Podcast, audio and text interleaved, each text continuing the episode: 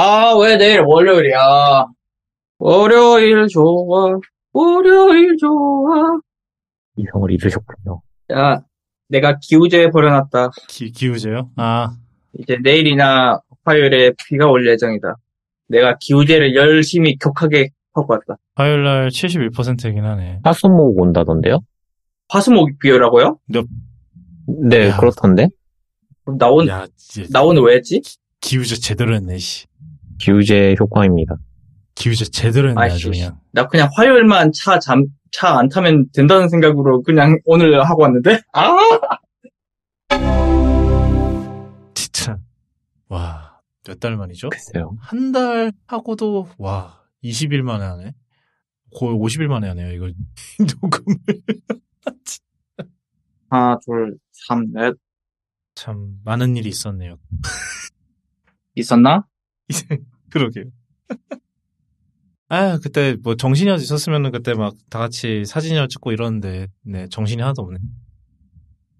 빠밤. 그렇습니다. 뭐, 저희, 네. 아, 저희 한 50일 만에 녹음하는데, 참, 그동안, 네, 저는 유부남이 됐고요. 네, 아. 모두, 와. 그때 두 분, 두 분이랑, 그리고 블루님도, 예, 결혼식 와주셨고요. 감사합니다. 아, 그때 밥은 괜찮았죠? 밥 되게 맛있다고, 막, 거기가 밥 땡땡땡이라고, 뭐, 식장이, 별명이, 그렇다는데, 되게 웃겼던 게, 그, 저희 이제, 처남이죠? 이제 저희, 이제, 아, 와이프, 남동생 되시는 분이, 어, 거기 유튜버, 분- 오셨던 유튜버 분들을 알아보셔갖고, 블루님이랑 거기 분들이랑 또 누구 왔나요? 그분들밖에 그, 그, 그, 예, 그 두 분. 그그두 팀. 분? 두, 어? 두 팀이지, 두 팀. 팀. 두 네, 팀, 그렇죠? 팀이지. 예, 세 분이죠. 네. 뭐 하여튼, 네. 모두 와, 많이들 와주셨고. 그렇습니다. 예. 저는 유럽 다녀왔고요. 유럽 다녀온 얘기는 이따가 조금 할 거예요. 왜냐면, 저, 관련된 주제가 하나 있어서, 뭐, 할 건데. 아, 뭐, 일단은 말씀을 드리, 뭐, 간단하게 말씀을 드리면, 참, 이탈리아 운전자 분들은, 뭐, 부산 운전자 분들보다 더 하더라고요. 대단하던데. 음. 진짜로. 뭐 거기도 약간 도시가 하도 오래돼가지고 뭐 길도 음. 좁고 그래서 거친가? 아, 뭐, 그런 것 같아요. 어. 그런 것 음. 같은데, 뭐, 근데 문제는 저, 뭐, 고속도로 가서서 그러니, 고속도로에서 차선 걸치고 가는 건 내가 진짜 부산 운전자도 안 할 짓인 것 같은데, 음 그거는 택시 운전자들이 하죠 한국에서는. 아니야, 걸치, 그냥 걸치고 한 계속 가더라고요. 그, 그 뭐, 네. 저희 서울에서 맨날 봐요. 깜빡이에서 옵션, 까, 거기는 그, 이제 뭐 음. 우리는 부산 운전자들 뭐 아니면 특정 메이커 운전자들만 저 깜빡이? 옵션이라고 하잖아요. 요즘 벤츠랑 테슬라도 있어요. 음 아, 테슬라도 테슬라가 좀 신종 BMW가 되, 어 간다라는 그런 얘기도 있더라고. 걔가 걔네가 워낙 직발이 좋으니까 그게 이제 운전자 성향에서 이제 드러난다 뭐 저저 뭐 하여튼 그런데 거기는 모두가 깜빡이를 안 켜요. 깜빡이 키는 사람이 없어. 거기는 이제 그 대륙 전반 이제 그 나라 전반적으로 다 깜빡이가 옵션인지 아무도 안 대단해. 차선이 옵션인 거 아닐까요? 에? 아, 아, 아, 차선이 아. 옵션이어서 아, 뭐, 길 따라 그럴 순 있어요. 뭐, 길 따라는 중앙선도 옵션이더라고. 그, 왜, 이제, MRP 해안이라고, 이제 뭐, 뭐냐, 죽기 전에, 뭐, 내셔널 지오그래픽 선정, 죽기 전에 가봐야 할 곳 100곳 중 하나라는데, 저 그거 갔다가 진짜 죽을 뻔했어요. 진짜, 씨, 음. 길이, 아 그 죽기 전에 가봐야 할 곳이 가서 죽는 곳이라 이 말이에요? 뭐 그런가 봐요. 아. 아 가면 죽는다 이 말이구나. 오케이. 그 목록은 거르는 걸로. 예, 그게 해안도로가 이쁘긴 음, 이쁘거든요. 근데 이제 내가 해안도로라 그래서 뭐 이제 7번 국도나 아니면 저 미국 캘리포니아의 이제 퍼- 퍼시픽 코스트 하이웨이나 그런 데를 기대하고 갔는데 그렇게 음흠. 그래도 거긴 해안도로가 기 잘 닦여 있잖아요. 뭐다 정비를 해갖고 여긴 개판이야.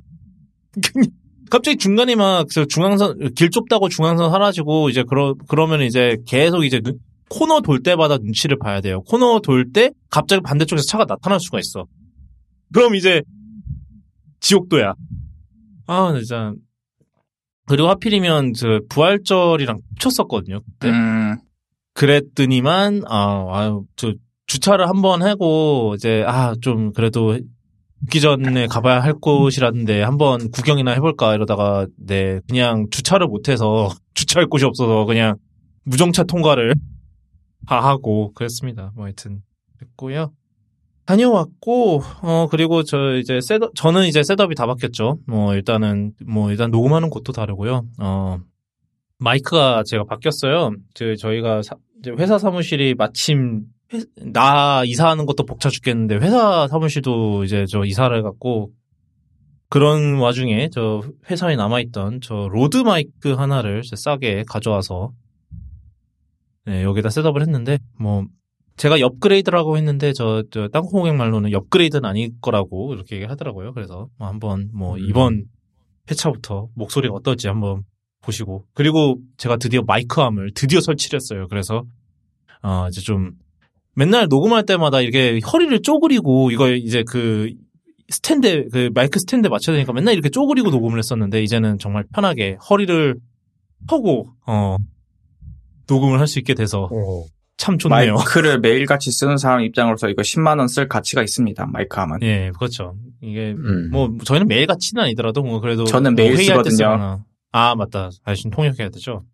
그렇죠. 저도 회의하거나 아니면은 뭐 이렇게 그래도 뭐 이- 격주에 한 번씩 이렇게 팟캐스트를 하니까 이게 있으면 좋더라고요.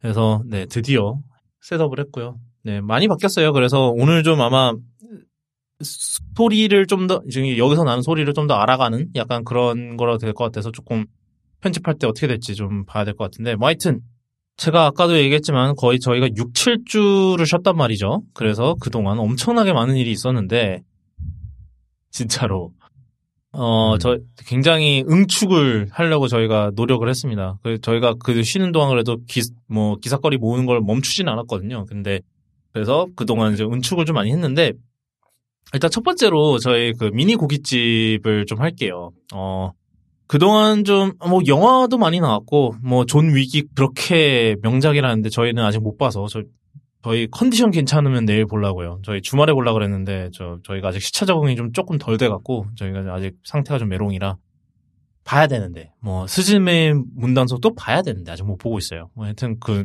그 얘기는 그 얘기인데, 저, HBO 얘기, 저희 거의 고깃집 단골 주제죠. 그, 저, 워너 디스커버리에서 일어나는 이상한 일들. 네, 이번에 좀, 약간 이게 실적 발표 겸해서 좀 대거 뭔가 발표를 좀 많이 한 것 같은데, 좀 어떤 일이 있었나요, 이번에? 일단 처음에 HBO랑 저기 디스커버리 워너브라더 디스커버리랑 병합을 할 때 비적지근하게 얘기를 하면서 뭐 우리는 뭐 아직 계획이 있습니다만 얘기를 하고 뭐 어떤 걸로 어떻게 한다 뭐 이런 것도 없었잖아요. 그러다가 이제 하나하나씩 있던 스트리밍 서비스들 다 날리고 HBO 맥스로 통일한 다음에 디스커버리 플러스를 넣냐 마냐까지 얘기 나갔었는데 결국에는 일단 합친다고 얘기를 했고요. 그래가지고 가격도 이제 사실 뭐 HBO 맥스랑 디스커버리 플러스랑 원래 요금제를 합친 것보다는 싸게 냈는데 그게 쓰던 사람들 입장에서는 둘 다 쓰지 않는 이상은 좋지 않은 방향으로 올라갔죠. 가격이 올라 전반적으로 봤을 때 HBO만 쓰던 사람들은 가격이 올라갔고요. 디스커버리만 보던 사람들도 가격은 확실하게 올라갔습니다. 일단 그거 합친 거 합친 게 크고요. 음, 그리고 뭐 이름도 바뀌었잖아요. 네, 이름도 바꿨죠. 네, 맥스. 음, 그 이제 저, 저 버지의 편집장이 이제 딸 이름이 맥스라고 맨날 자기 아, 옛날에는 이제 아이폰 뭐 지금도 그렇지만 아이폰도 이제 큰 애들 큰 프로 큰 애들 이름이 맥스잖아요. 그래 프로 맥스잖아요. 그래서 막 그거 갖고 네. 그러더니 이제는 이제 스트리밍 자기 딸 이름 갖고 이제 스트리밍 서비스가 지어지니까 약간 그거죠. 그 옛날에 그 알렉사 그거 비슷한 거지. 어떻게 보면은 이제 초등학교 그쵸. 이제 그 아이가 초등학교 들어가면은 이제 막 친구들이 야, 야, 네 이름 저 스트리밍 서비스는 이러면서 아니, 뭐, 네 이름 스트리밍 서비스랑 똑같다가 아니라, 야, 왕자의 게임 틀어줘, 이러겠죠. 너 그리고 이거는 뭐, 루머로 나오고 있는 건데, 워너브라더스가 저기 WWE 그 방송권을 하려고 네? 응? 비딩 뛰어든다는 얘기도 있고요. 뭐 그거 WWE 팔렸잖아요.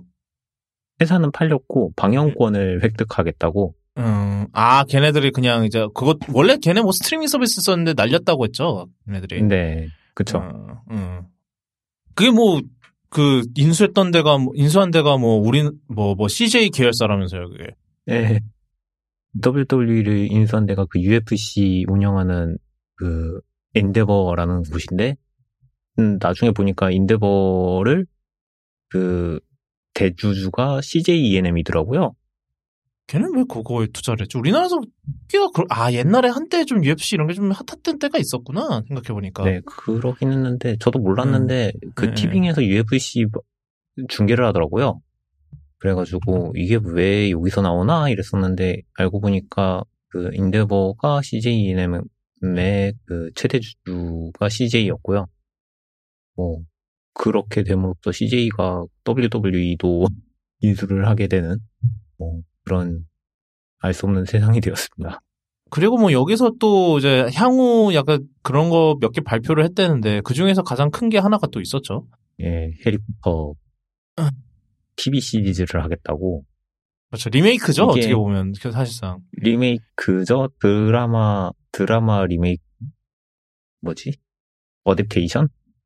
이제 원작에 맞춰가, 최대한 맞춰가지고 드라마를 만들겠다고 하는데, 예, 이걸 부연 설명하면 이제 영화판 같은 경우는 아무래도 이제 2시간 막 나중에 막 7, 제일 길었던 게 5권이었나? 5권이 우리나라에서 한 5권짜리로 나오고 막 그랬었는데 그, 이게 되게 길어지는데 영화는 길어지는 아니 저 소설 엄청 길어지는데 이제 영화는 그걸 2시간 정도로 취약을 해야 되니까 내용을 많이 빼고 뭐 많이 갈아엎고 막 이랬었단 말이에요. 그래서 그래다 그래도 안 돼서 이제 두 편 내고 그렇죠. 맨 마지막 건 네, 두 그랬죠. 편으로 나눠서. 근데 걔는 두 편으로 나눌만 했어요. 그러니까 제가 그 죽음의 성물이 이제 그 소설 막 소설 기반 영화들 중에서 가장 제가 알기로는 처음으로 약간 그 두 편으로 나누는 붐을 시작한 애거든요. 그 이후에 뭐 이제 저 헝거 게임 캐칭 파이어도 두 편으로 나눴고 그 다음에 트와일라이트 마지막 거 뭡니까? 저 뉴던이었나? 뉴던이에요? 그 마지막 게? 아니 브레이킹 던이다. 브레이킹 던도 두 편으로 나오고 그랬는데 근데 이제 해리포터는 할- 뭐 죽음의 성물은 내용이 좀 기니까 그럴만했는데 걔네 나머지 둘은 굳이 나 얘를 나눌 필요가 있었나? 약간 그런 게 좀 있거든요. 특히 저 브레이킹 던은 이제 소위 재밌는 부분이 다 뒤에 나오잖아요. 그 이제 뭐 그런 맨 마지막 갈등 이런 거 터지는 게 다 뒤에 있는데 그래서 그 옛날에 군대 있을 때 한번 왠지 모르겠는데 그 브레이킹 던 1편을 생활관에서 봤- 왜 봤는지 모르겠는데 하여튼 봤던 적이 있어요. 근데 되게 지루해요. 이- 음. 그 뭐야 뭐 벨라가 뭐 임신을 했네 그것만 하다가 끝나. 그 이상한 데서 자 하여튼 뭐 그랬는데 이번에는 아예 이거를 드라마로 바꿔서 이제 최대한 그 이제 원작을 최, 최대한 충실하게 따르겠다라는 게 이제 일단은 그거죠. 그게 이제 골자인 건데 그거를 뭐 10년 막 이렇게 한다고 그러, 그러더라고요. 뭐 물론 이제 영화가 뭐 7, 7권짜리니까 10년씩은 안 하겠지만 뭐 하여튼 뭐 또 그 이제 다니엘들 그 이제 그 3인방 마냥 또 이제 신인 배우 또 신인 이제 아역 배우 고용해 이제 해 갖고 또 이제 쭉쭉 가겠다 이, 이 얘기겠죠 결국은 원래는 이게 해리포터가 이제 사실 워너브라더스 밥줄이었잖아요. 거의 한, 한동안. 영화 개봉하는 동안. 그 사이에 이제 해리포터 끝나면은 거기에 맞춰가지고 해리포터 뒤를 이어서 준비하던 게 DC 영화들이었는데 그거 다 망하니까. 그러면서 이제 해리포터 신동사를 했는데 예. 신동사를 했는데 그쪽은 또 딴 이유로 터졌잖아요. 음, 뭐 그쵸. 아직 그, 그 리스크는 아직도 가져가고 있는 게 있다는 게 사실 그게 제일 큰 문제죠 사실은 그 그쵸. 그 말인즉슨 저희가 옛날에도 다뤘던 적이 있는 저 저 창 원작자 리스크 있는데 음, 걔네들은 그쵸. 뭐, 그, 그거마저 아직 안고 가기로 했잖아요. 또. 그쵸. 그걸 또 안고 가기로 했는데 그러니까 이걸 한다는 거는 지금 이게 결국은 그 문제예요. 얘네들 그러니까 그 얘네들이 발 이제 그 의존할 데가 없는 거지. 의존할 빅 프랜차이즈가 하나도 없는 거예요. 저 걔네들은 리셋해야 되고 그 뭐야 저 DC는 리셋이고 그 외에 다른 괜찮은 얘네가 이제 프랜차이즈가 없잖아요. 워너가 뭐 사실 디- 진짜 DC의 거의 모든 그 프랜차이즈 그런 거 몰빵했다가 망해서 이제 남은 건 이제 해리포터밖에 없으니까 해리포터에 이제 엄청나게 이제 투자를 해야 되는 상황인 건데 근데 이제 또 여기 또 원작자 리스크가 또 있으니까 그래서 뭐 거기서 발표하는 데서도 뭐 그 그냥 존 조앤 롤링이 이제 제작 총지휘 이- executive 프로듀서는 가지고 있는데 보통 이제 영화계에서 이제 executive 프로듀서라는 게 사실 되게 애매한 포지션이긴 해요. 그러니까 저 제작에 참여를 적극적으로 할 수도 있고 아니면은 그냥 이름만 올리는 걸 수도 있고 뭐 그런 상 그렇다는데 뭐 사- 사- 영화에 따라서 뭐 이- 그래서 뭐 그러니까 보통 이제 제작 총지휘라는 그 포지션의 그 약간 제가 봤을 때는 그거의 의미는 사실 마케팅 할 때 의미가 아니 뭐 누구 누구 제작진 뭐 이런 거 있잖아 그런 거 그런 거 할 때 쓰는 건데 사실은 뭐 사실 호가트 이번에 올해 초에 나왔나요? 호가트 레거시가 그렇죠 올해 초에 나왔죠 이게 그쵸, 올해 표현 한 3월 그렇게 나왔을걸요? 3월 말? 2월인가 3월 말에 하여튼 그때 나왔는데 하여튼 이게 음, 음. 고작 네 달밖에 안 됐는데 벌써 2024년 되게 아 뭔가 되게 아프게 느껴져요 연초가 뭐 하여튼 그래 걔네들도 사실 그 리스크를 안고 있었는데 그나마 다행히도 뭐 게임이 성공을 하긴 했다 그러더라고요 그래서 뭐 그거 되게 고무적이다 뭐 이런 얘기도 있는 것 같던데 그래요 사실 워너가 지금 빌붙을 게 지금 없는 게 사실 가장 큰 문제인 것 같아요 그렇다고 또 뭐 왕자의 게임은 또 프리퀄 하나 또 나왔다던데 그러고 보니까 생각해 보니까 그거 대박 났어요. House of the Dragon. 아, 그거는 대박 났는데, 그거에 pre, 또 다른 prequel이 하나 더 있대요. 이거는 어? 뭔 prequel인지 모르겠는데. 저도 뭐 이- 모르는데요. 어, prequel의 prequel이에요? 아마 다른, 그러니까 다른 걸 다루는 prequel인가? 이게 이미 그 뭐지? 하우스 그 왕자의 게임 직전 얘긴데 그 House of Dragon이 House of Dragon이 이제 그 데너리스 집안이 아주 잘 나가 잘, 나, 잘 나가다가 이제 서로 이제 내분이 일어나서 망해가는 과정을 그린 거라서 이제 바로 직전 얘기거든요. 아, 여기 이름이 있네. 여기 발표했던 게 이름이 A Knight of the Seven Kingdoms랍니다. 그러니까, 칠왕국의 기사래요. 뭐, 아니. 직역하면은. 이거는, 아니 그 똥땡이 할배 이거. 언제 다 쓰려고? 이- 지금 아마- 와- 왕자의 아. 게임도 그 뭐냐 거의 다 썼다고 그러지 않았어요? 완작을 못 내놓고는 아직도 안 냈어요. 아직도 안 끝났어요 그거. 그래놓고는 음. 이게 판을 키우고 있네. 어이가 없다. 돈 벌릴 때 많이 벌, 아에곤 아에곤 V 타르가리엔의 이야기랍니다. 젊었을 때 얘기를. 그러니까 저 메인 시리즈의 100년 전 얘기랍니다. 아 그러면은 음. 지금 House of Dragon하고 그 사이인가? 왕자의 게임 사이의 이야기예요. 음. 음, 그러니까 아직은 그 타가리안 집안이 아직은 꽤나 뭐 하나 있을 때예요. 음. 이름 좀 날리다가 음. 그 이러고 나서 몰락 몰락을 해서 이제 왕자 게임 시, 시점이 된다 이건가? 그렇죠. 음. 뭐 그러면 음. 왜 얘네가 어떻게 몰락했나 이걸 다루나 보네 그러면. 마지막 몰락 이제 마지막을 보여주는 거죠. 음. 뭐 하여튼 그거를 또 한다고 합니다. 결론. 음. 그래서 시 프리퀄 시리즈가 두 개가 된 거지 이제 요거 또 하면은 그러니까 그렇게 네. 되네요. 지금 House of Dragon이 시즌 1 했고 시즌 2 끝나 2 하고 그거 끝난 다음에 할 거를 이미 떡밥을 파놓은 거죠. 또 그 그 외에 또 하고 있는 게 그 이제 왕자의 게임 이후 얘기를 또 한답니다. 그래서 존 스노 와 이후에 존 스노우가 주인공인 뭐또또 시리즈 하나 또 있나 봐요. 그게 엔딩이 그 드라마 엔딩 기반일까요? 아니면 소설 그 드라마인 엔딩 것 기반? 같아요. 아 그럼 안 봐. 그러니까 저 왜냐하면 여기에 이제 데네리스를 죽이고 나서 존 스노우가 그거 그에 대한 뭐 대가를 어떻게 치르는지 뭐 이런 얘기인가 봐요. 뭐 그- 그렇대요. 기대가 안 됩니다. 기대가 안 돼. 음. 네.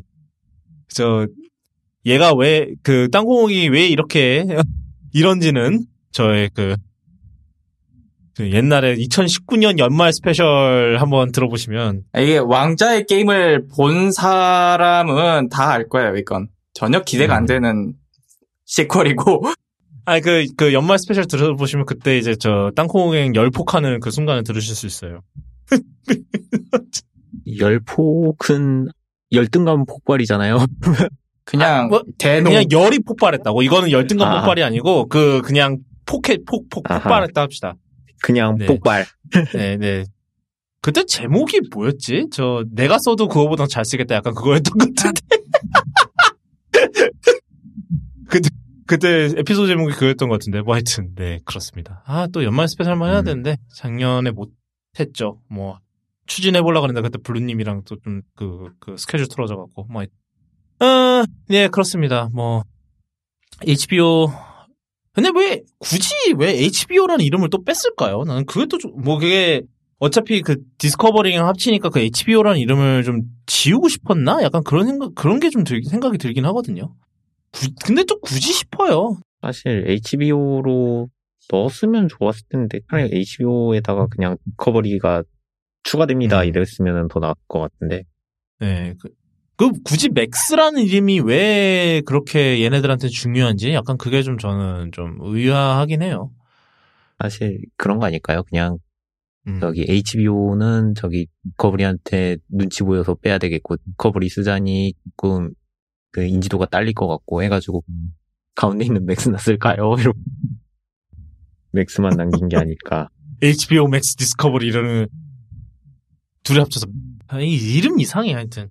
근데 약간 그런 게 있잖아요. 좀 상표명으로 되게 자주 쓰이는 명사를 쓰면은 그쵸. 좀 위험한 그건데 사실은 분명 이런 걸 하자는 건 아니고 예. 그, 그 다음은 저희 그 또 다른 그걸로 저희 그, 저, 조나단 메이저스 얘기가, 얘기를 조금 해야 될 것 같은데, 저는 아직 이게 처음에 보도됐던 거 이후로 계속 뭔가가 이러지, 일어나고 있는 것 같기는 한데 되게 혼란스러운 거냐? 무슨 일이 일어난 거죠? 근데 정확하게? 계속 사건이 지금 커지고 있긴 한데 가장 최근 거는 잘린 거까지는 알고 있거든요. 뭐, 저, 에이전시한테서 그- 잘렸다고. 에이전, 근데 에이전시에서 이제 거부했던 것까지는 아는데, 일단 처음부터 얘기를 하면은, 그, 뉴욕에서, 어, 이 사람이 체포가 됐어요. 그, 조나던 메이저스가 체포를 됐는데, 체포가 됐는데 여자친구를 폭행했다고 해가지고, 머리랑 목에 그 상처를 입은 30대 여성을 폭행한 33성의 남성을 체포를 했는데 그 사람이 이제 조나단 메이더스라고 이제 보도가 된 거죠. 그래가지고 이제 처음에는 여자가 이제 어떤 사람인지는 밝혀지지 않았고 그냥 뭐 여성이다라고만 얘기가 나왔는데 나중에 알고 보니까 이게 여자친구 여자친구인데 어 처음에 입장 발표했을 때 변호사가 조금 실수를 한 건지 아니면은 가린다고 가린 건지는 모르겠는데 메이저스가 어 그냥 아는 여성을 말다툼 하다가 어 때렸다 뭐 이런 식으로 얘기를 한 거예요. 그래갖고 이 여자는 사실 정서적으로 불안한 상태인데 이번 일로 인해서 음 되게 과민하게 반응을 했다 이런 식으로 보도 그 무죄 주장을 한 거죠.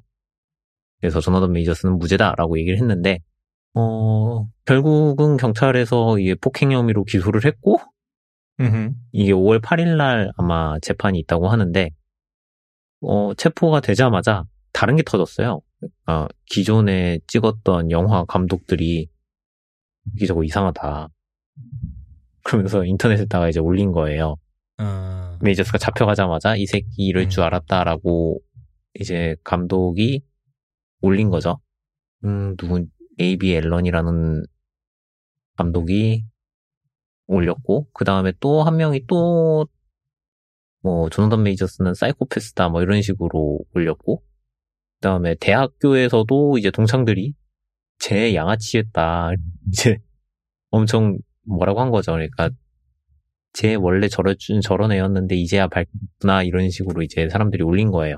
그러다가 또, 조나단 메이저스가 이제 뭐 자기는 다 스스로 자기가 신고를 했는데 자기가 이제 여자친구를 때리긴 때려 때리긴 때렸다. 그래가지고 이제 여자친구가 다쳤길래 걱정돼서 경찰에 신고를 했는데 경찰이 이제 여자친구를 보고 일단 여자한테 말을 걸었더니 여자친구가 아, 내 남자친구한테 맞았다 이래가지고 자기가 잡혀갔다라고 이제 얘기를 한 거예요. 음. 그러면서 뭐 그 변호사 통해 가지고 자기가 이제 여자친구랑 그 문자 했던 내용을 공개를 했어요.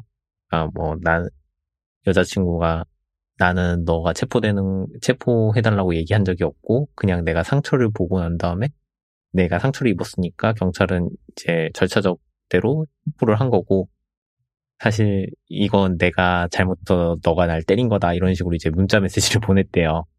근데 이 문자 내용이 사실 그거죠. 가스라이팅 당한 그런 그런 말투와 그런 뭐 내가 잘못해서 너가 잡혀갔다 뭐 이런 식으로 내가 잘못해서 맞은 거니까 음. 어 너가 잡혀가면 잡혀간 건 억울한 일이다 뭐 이런 식으로 문자를 보냈다나 봐요. 음. 그래가지고 이제 조노던 메이저스 쪽에서는 자기가 무죄를 입증하겠다고 공개한 자료가 오히려 독이 돼서 저거는 심각한 가스라이팅을 당한 상태인데요? 라고 해서 이제 상황이 뒤집힌 거예요. 그래서 그것 때문에 처음에는 이제 에이전시 쪽에서도 그냥 지켜보겠습니다 했다가 문자 공개되고 이제 반응이 심상치 않으니까 더 이상 너랑 일 못하겠다라고 이제 메이저스랑 일을 끊어버렸고요. 지금 뭐 광고 같은 거는 일단 광고 찍어놨던 거는 다 내려갔고 영화도 아마 취소가 됐을 거예요. 영화도 강판된 걸로 알고 있고요. 영화 하나 뭐 저 그리고 뭐 텍사스 레인저스 광고도 있었다고 하고요. 뭐 등등등등 있었대는데 근데 가장 중요한 데서는 아직은 하차를 안 당했죠. 바로 그 정부 작항 역에서는 아직은 붙어 있는 걸로 알고 있거든요. 그렇죠. 아직 입장 발표를 안 하고 있죠. 네, 마블이 아직 사태를 지켜보고 있는 것 같아요. 사실 이쪽은 덮을 일이 더 큰 게 있어서. 그쵸, 그, 엥? 어디요? 아, 거기도, 거기도 지금 덮을 일이 좀 큰 게 하나 있어가지고. 거긴 또 왜요? 그, 조나단 메이저스는 신경 쓸 정신이 없. 아, 아, 걔, 그거, 저, 빅토리아 알론소. 그건 뭐 이번 주 해결됐다고 그러던데? 뭐 합의했다고 그러던데. 이번 주에 네. 해결됐으니까 이제 보겠죠. 네. 네. 야, 그거는 또 뭐였냐면 이제 빅토리아 알론소라는 사람이 그게 마블 스튜디오의 중역이었죠. 그래서 막 아이언맨 시절부터 일을 해왔고 최근에는 네. 이제 마블 영화들의 이제 VF, VFX 쪽 그쪽을 맡고 있었는데 갑자기 올해 초에 그분 근도 갑자기 강판을 해고를 당한 거지 강판이 아니라 해고를, 해고를 그래서 해고를 당했는데 그게 뭐 이 이 원래는 이제 계속 마블에서 이제 v, VFX 이제 그 작업 환경이 굉장히 가혹하다라는 그런 얘기가 굉장히 많이 올라서 그것 때문에 잘린 건가 싶었더니 알고 보니까 이게 뭐 다른 스튜디오를 위해서 일을 하면 안 된다라는 그 이제 디즈니랑 일할 때 그런 조항이 있었는데 그거를 어기고 뭐 아마존 스튜디오랑 작업을 한 게 있어갖고 네. 그것 때문에 잘렸다 그랬죠 아마? 결론적으로는? 네 그쵸. 그래가지고 오히려 사람들이 의혹의 눈초리로 이것 때문에 잘린 거 아니야 라고 해 가지고 이제 동시에 그 모든 악, 악행이라고 해야 되나? 뭐 그, 그런 것들도 다 드러났고. 음, 뭐 그거는 올해 이번 주에 뭐 합의했다? 뭐 이렇게 한 것 같으니까. 네. 이제 며칠 전에 하니까. 이게 왜냐하면은 이제 그 사실 얘가 이제 조나단 메이저스가 맡은 이제 정복자 캉이 이제 뭐 Phase 5나 6나 여기서 아니 4 4, 5, 6인가요? 5, 6까지 가나? 5까지 가나? 뭐 하여튼 5까지였나 보다. 하여튼 다음 이제 단계에서 굉장히 중요한 빌런, 약간 타노스급의 빌런이잖아요, 사실은. 네. 그래서 막 그 어벤져스 3편, 이제 5편이구나. 5편 제목도 캉 다이너스티고 막 이런 상황인데 근데 지금 그걸 이끌어야 할 지금 배우가 지금 이 꼴 나서 지금 이런 거지. 이런 이런 상황인 거죠. 어이가 없는. 네. 그렇습니다. 뭐 고깃집 이 정도로 하고요. 어 그 저희 이제 본편으로 넘어가서 그 일단은 저희 그 follow-up부터 좀 할 건데 저희 기아 보이즈 follow-up이 또 하나 있어요. 또 그 어떤 거죠, 이거는? 땅호잉님? 기아 보이즈가 아직 결이 안 됐어요. 그 현대 기아에서 마지막으로 저희 방송했을 때 업데이트를 약속했잖아요. 그런데 그 업데이트 할 대상 차량이 수백만 대다 보니까 그것도 엄청 시간이 걸릴 예정이고 그리고 예약을 잡고 시, 차를 본 차를 넣고 이제 업데이트 받으려면 시간이 많이 걸린단 말이에요. 그럼 그동안 어떡할 거냐 하는 문제가 있죠. 그래서 각 지역별로 경찰이라든지 검찰총장 이런 분들이 어 이제 엔티락 그그 잠금 장치를 이제 써라라고 건- 이제 권장을 하고 있고 무료로 제공하기도 했어요. 심지어 지금도 아마 무료로 제공하고 있을 거예요. 각 경찰서 같은 데서. 그래서 그 잠금 장치로 그냥 물리적인 잠금 장치로 잠궈버리는 거죠. 핸들을. 그러면 운전자 입장에서는 굉장히 귀찮은데 일단 되거든요. 이게 우리나라에서는 잘 모르는 건데 이게 해외에 가면은 많이 있어요. 이제 해외 가면은 이제 차를 도난 당하니 생각보다 이게 꽤 흔하다 보니까 이제 그 아예 스티어링 휠을 잠가 버리는 거죠. 약간 음, 그 음. 핸들을 어딘가에 걸어서 잠궈버린 거.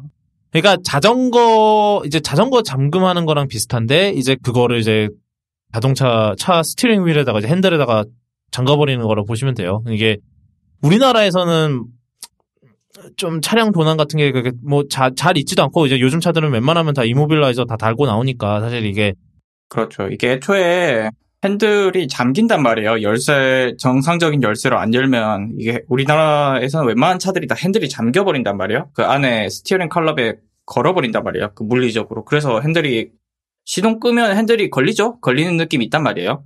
그게 그 잠금 장치인 건데 저게 없어서 지금 이 사단이 나는 거고요.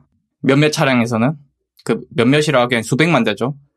그래서 그거를 대체하기 위해서 이걸 야, 물리적인 잠금 장치를 현대에서도 제공하고 있고 막 각종 사법기관에서도 제공하고 있고 이미 구매한 사람이 현대에서 이제 보상을 해준다고 하니까 네. 뭐 소프트웨어를 안 되면 하드웨어로 해야죠. 그리고 그게 더 쉬워 보입니다. 현재 현재로서는 아, 그 와중에 또, 그, 현대 얘기를 계속 하면은, 저, 저희, 그랜저가 이제 작년에 나왔죠. 작년 11월부터 인도가 시작됐는데, 지금 그러면 한 몇, 몇 달 됐습니까? 11, 다섯 달? 다섯 달? 한 5개월 정도 됐는데, 리콜을 벌써 12번을 했단 말이죠. 거의 한 달에 두 개, 세 개. 한 달에 지금 뭐 두세 개 꼴로 지금 하고 있는데, 그, 웃긴 거는 이번 주에만 세 건인가 있었어요. 이- 그러니까 저희 녹음하는 주에만 세 건이 있어서 뭐 이- 이제 주 초에 한 번 있고 그 다음에 한 번 중간에 한 번 더 있었는데 네, 제가 이걸 기사를 봤 어, 기사를 봤는데 그 다음 날에 또 또 리콜을 한다는 거예요. 그래서 아, 잠깐만 이거 내가 어제 했던 것 같은데 또야? 가는 거 보니까 알고 보니까 한 번 더 또 리콜을 또 한 거더라고요. 그래서 네 그래서 지난주까지 이 리콜을 12번을 했습니다. 그래서 시작을 해보 이제 여기 리스트를 보면요. ECU 소프트웨어부터 도어 핸들, 파워 트렁크, 타이어 공기 주입기, 전자식 변속 시스템 제어기, 전방 충돌 방지 보조 제어기, 어, 주차 거리 경고 시스템, 전자식 브레이크 등등등등 다 아니에요. 다 리스트한 것도 아닌데 이거 이게 사실은 이게 문제가 되는 게 사실은 이게 그 플래그십이잖아요. 그랜저는 그러니까 뭐 최소 뭐 최소라고 해도 4천만 원대고 이 차가 그렇죠. 뭐 깡통이 거의 4천이죠. 물론 그 옵션을 살 사람은 많이 없어 보이고 거의 제대로 사는 분들은 5천쯤 주고 사겠죠. 가장 비싸면 한 뭐 거의 6천 5천만 원 후반대까지 가거든요. 5,600 막 이렇게까지 가는 차인데 지금 이런 차가 지금 결함이 12번 리콜 12번 뭐 무상 수리에 여기 보면은 뭐 네, 총 12번을 했는데, 이게가 4월 17일에 있었고, 4월 20일에 있었고, 4월 21일, 그러니까 지난주에만 벌써 3번 한 거예요, 리콜을. 뭐, 무상수리 2번, 리콜 1번, 이렇게 한 건데, 그 중에 하나는 좀 세더라고요. 어떤 거요? 이 그 뒤로 밀리는 거. 이 아, 스마트 크루즈 컨트롤을 쓰다가 언덕에서 서, 선 상태에서 아니다 서야 되는데 제대로 브레이크를 못 잡고 뒤로 밀리는 현상. 이 아. 발견되었다. 이거는 조금 세네요. 전자식 브레이크 소프트웨어 설정 오류로 인해 뒤로 밀린다. 그래서 제대로 안 밟는다는 거죠.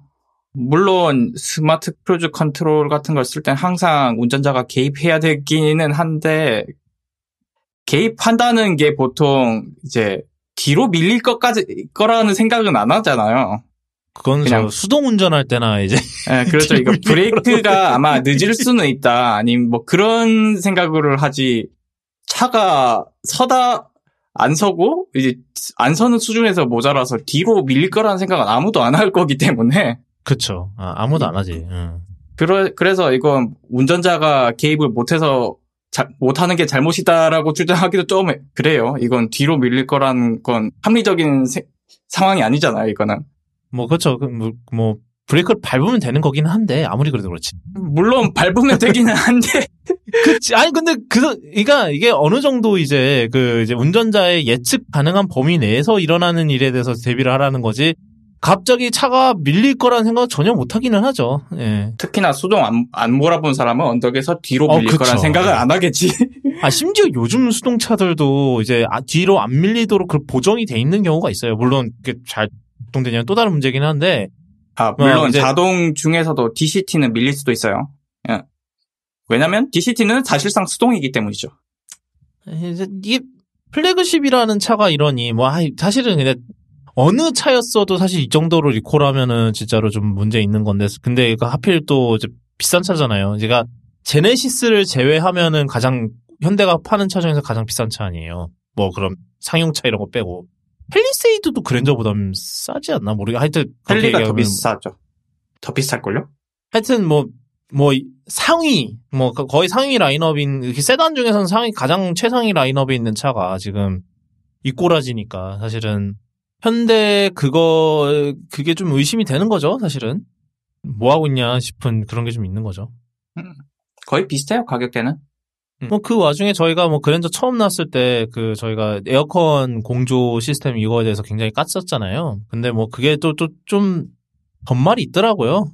어, 물론, 그, 우리가 깐 전, 풀 LCD 안 하면 그만이긴 해요. 네, 그쵸. 아, 뭐, 그것, 사실 그것도 그렇고, 그 다음에 이제 또, 이건 저희가 몰랐는데, LCD 계기판이 굉장히 디자인이 좀 하다 만 것 같다라는 그런 게 좀 있었나 봐요. 그게 LCD를 해놓으면 뭐하냐. 약간 그냥 여전히 그, 둥근 그 이제 계기 옛날 계기판 그거를 그대로 쓰고 있는데 거의 그 디자인 그대로 쓰는 이럴 거면 이제 LCD 못 못하러 했냐라는 뭐 그런 얘기가 있기는 하거든요. 하여튼 그거 뭐 그거랑 이제 에어컨 공조 장치랑 이제 또 또 계기판, 계기판 디자인도 별로고.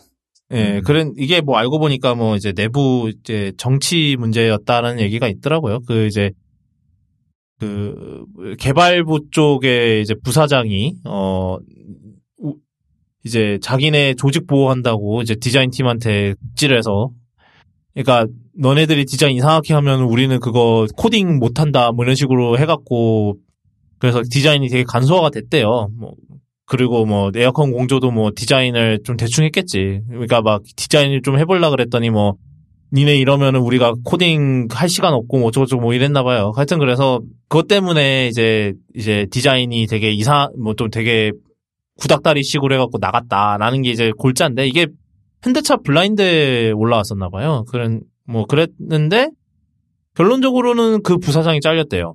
뭐 퇴사를 했다는데 뭐 사실상 이거에 대한 이 논란에 대한 이제 뭐 약간 경질성 인사로 잘린 모양이더라고요. 그래서 뭐 듣기로는 이제 현대차 최연소 부사장이었다는데 뭐 그랬는데 잘렸답니다. 뭐 하여튼 그래서 디자인을 바꾼다는 얘기가 있더라고요. 이 디자인들은. 그래서 그건 어떻게 좀 보는 거고. 플래그십이면은 참 뭐랄까 그래도 좋은 얘기로 좀 이렇게 오르내려야 되는데 참 그러네요. 어, 그 다음 소식은 저 애플페이가 저희 쉬는 사이에 갑자기 상륙을 했어요. 그 음, 쓰시죠?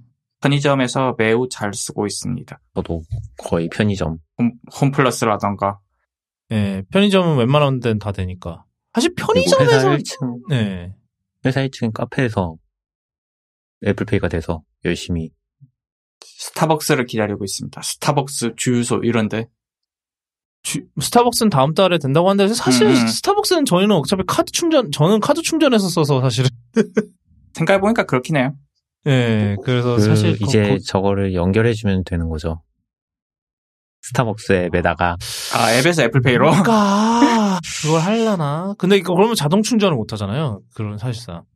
음, 뭐 자동 충 애, 애초부터 자동 충전은 뭔가 좀 결제망이 좀 따로인 것 같긴 하던데 그때 보니까. 뭐 하여튼 그렇고 저도 편의점이 되게 편의점에서 다 된다는 게 진짜 편하긴 하죠 저희 그 제가 이제 여기 사는 데가 주변에 뭐 맛 롯데 슈퍼 하나 있고 그 다음에 편의점이 많아요. 그래서 편의점 가서 간단히 뭐 사올 때 되게 편하게 그냥 지갑도 안 들고 그냥 핸드폰만 들고 쩔레쩔레 나가갖고 그냥 가서 결제하고 이제 오면 되는데.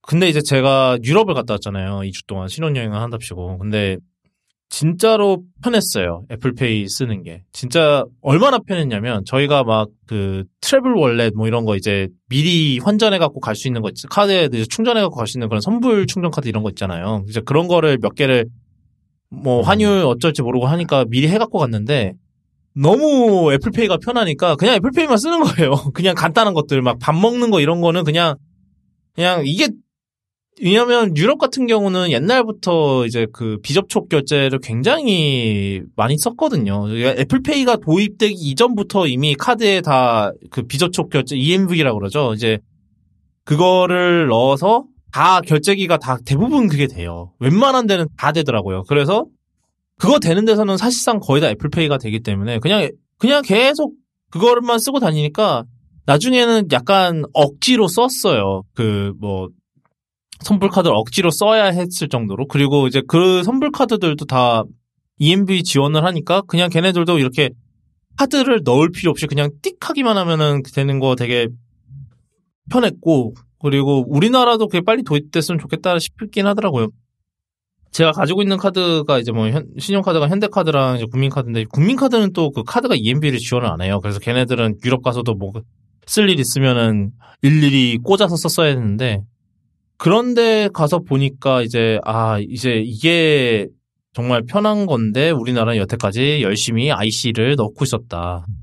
카드사들 덕분에요. 카드사랑 뭐 삼성페이 덕분 뭐 하여튼데 삼성페이도 근데 뭐 그쪽도 되게 발등에 불 떨어졌더라고요. 뭐 급하게 뭐 네이버랑 뭐 해서 하고 뭐 그러던데 걔네들도 그런 면에서 경쟁은 참 좋은 거예요.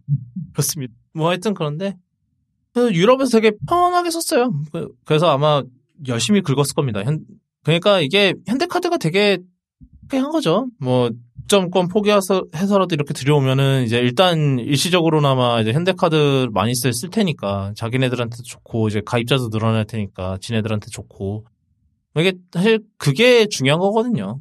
그래서 유럽에서 되게 잘 썼어요. 저는 결론적으로. 그리고 우리나라에서 우리나라도 그렇게 편했으면 좋겠다라는 게 참 그러네요. 그냥 뭐 아침에 잠깐 뭐 빵집 가서 아침거리 사와야지 그럴 때도 그냥 지갑 안 들고 그냥 쫄래쫄래 그냥 폰만 들고 가서 그냥 결제하고 오면 되니까 굉장히 좋, 굉장히 편해요.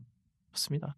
뭐 애플페이는 뭐 이제 이제부터가 시작인 것 같아요. 뭐 곧 이제 뭐 교통카드도 지금 물밀 작업하고 있다는 루머가 좀 있더라고요. 그래서 걔네들도 좀 기대를 해볼 만한 그런 건 것 같고.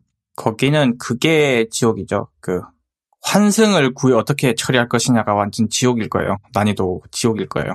어차피 뭐 티- 이미 있는 팀원이 그런 거 이용 그대로 이용하면은 되- 문제 꽤 문제 되진 않을까 싶기는 한데 그 그 다음은 이제 이거를 저희가 되게 오래 사실은 지난번 방송하고 아 다음에 다뤄야겠다 이거 이 주제를 넣어놨었는데 이제 그게 그러고 나서 한 달 반을 쉬어버리는 바람에 되게 오랜 시간 뒤에 다루는 얘기 이야기인데 이게 이제 아이폰 사- 이제 거기서 조심해야 될 약간 그런 얘기죠. 근데 이제 우- 우리나라에서는 이런 일이 흔하진 않을 것 같은데 이제 해외에서 이런 일이 있었대요. 그러니까 이제 보통 이제 Face ID가 안 되면은 이제 passcode 이제 암호 이거를 비밀번호 입력을 하잖아요. 뭐 이- 이- 요즘 거는 이제 여섯 자리지만 이제 옛날부터 아이폰 쓰신 분들은 이제 그냥 네 자리 입력해서 그냥 하는 경우가 많은데 이거를 어깨 너머로 훔쳐봤다가 그 도둑이 이걸 어깨 너머로 훔쳐서 훔쳐봐서 이제 암호를 이제 비밀번호를 외워요. 그 다음에 이거 아이폰을 훔쳐요. 근데 이게 웃긴 게 이제 뭐 애플 아이디 같은 경우는 비밀번호가 따로 있잖아요. 근데 이 비밀번호 이제 애플 아이디 비밀번호를 모르면은 이제 아이폰의 이 이제 passcode로 리셋을 할 수 있는 그게 있거든요. 기능이 있거든요. 이게 이 기능이 필요하긴 해요. 왜냐하면은 생각보다 사람들이 애플 아이디를 기억을 잘 못해요. 그 저도 막 그 뭐 옛날에 직장 동료 아이폰 사는 거 따라갔는데 아이폰을 이제 데이터를 옮기려면 애플 아이디 로그인 해야 되잖아요. 근데 또 로그인 아- 로그인하면 안 하는 이거 모른대. 어, 씨. 야. 그것 때문에 하여튼 그랬던 기억이 있는데 하여튼 그래서 그래서 이제 애플이 이제 그런 거에서 좀 이제 사람들 이제 사실 애플 아이디 암호로 모르면은 이제 뭐 암호화나 이런 기능들 때문에 이제 사실상 그냥 lockout 되는 거거든요. 그런 그런 거를 음. 대비를 해서 이제 아이폰 passcode로 언- 이제 그 애플 아이디를 리셋할 수 있는 기능이 있는데 이거를 이용을 해서 애플 아이디까지 리셋을 해버린다는 거예요. 이제 이 도둑들이 그래서 애, 애플 아이디까지 완전히 장악을 당하는 약간 그런 시나리오가 있었대요. 그래서 몇 가지 이제 문제가 있기는 하죠. 예를 들어서 이제 아이폰 같은 경우는 이제 막 passcode 입력을 할 때 이제 누를 때마다 이게 막 땅땅 뜨잖아요. 그 번호 하이라이트가 되잖아요. 이제 UI에서. 사실 그래서 그걸 보고 보기도 쉬운 것도 있는 것 같고. 물론 그걸 안 하면 안 하는 대로 문제가 음. 있으니까 어쩔 수 없죠 그 부분은 왜냐면 눌렸는지 안 눌렸는지 어떻게 알- 아냐라는 문제가 있기 때문에 일반적이죠 예. 어, 위- 근데 이제 위에 그래도 이게 채워지는 게 보이기는 하니까. 물론 이제 딴 번호 눌렀다, 눌렀다라는 그런 가능성이 있기는 한데, 그쵸. 뭐, 그런, 그러니까 다 사실은 이게 보면은, 어, 애플 입장에서도 어쩔 수 없이 한 것들인데, 그러니까 사실 보안이 뚫릴 가능성이 있다는 거를 알고 아는 거죠. 이제 설 이거를 설계하는 입장에서 아 이런 이거를 넣으면은 이제 보안적으로 약해질 게 뻔하긴 한데 어쩔 수 없는 거죠. 왜냐하면 사람들이 모두 우리 모두가 막 비밀번호 매니저를 써서 모든 이제 이런 아이디를 다 기억하고 이럴 리가 없다는 걸 아니까. 그리고 이제 사실 그런 거 막 만약에 애플 아이디 까먹고 이러면은 어디가 불이 나겠어요. 애플 이제 지- 고객 지원이 불이 나겠죠. 뭐 전화해서 아 비밀번호 까먹었는데 비밀번호 어디 해주세요. 뭐 이런 거 하는 거 있잖아요.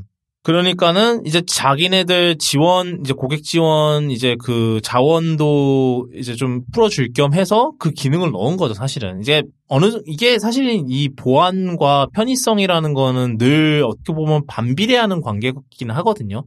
보안을 너무 강화하면은 편의성이 굉장히 떨어지고 그렇다고 해서 편의성을 높이려고 하면 당연히 보안 수준이 떨어질 수밖에 없고 약간 그런 건데 모든 게 사실 그 사실 보안이라는 거 그래서 그 이제 밸런스를 맞추는 게 사실 이제 기- 진짜 어려운 거긴 해요. 근데 이제 애플이 여태까지는 이런 밸런스를 잘 맞춰왔는데 이거 같은 경우는 좀 편의성에 너무 치우쳐진 약간 그런 경우인 거죠, 사실은.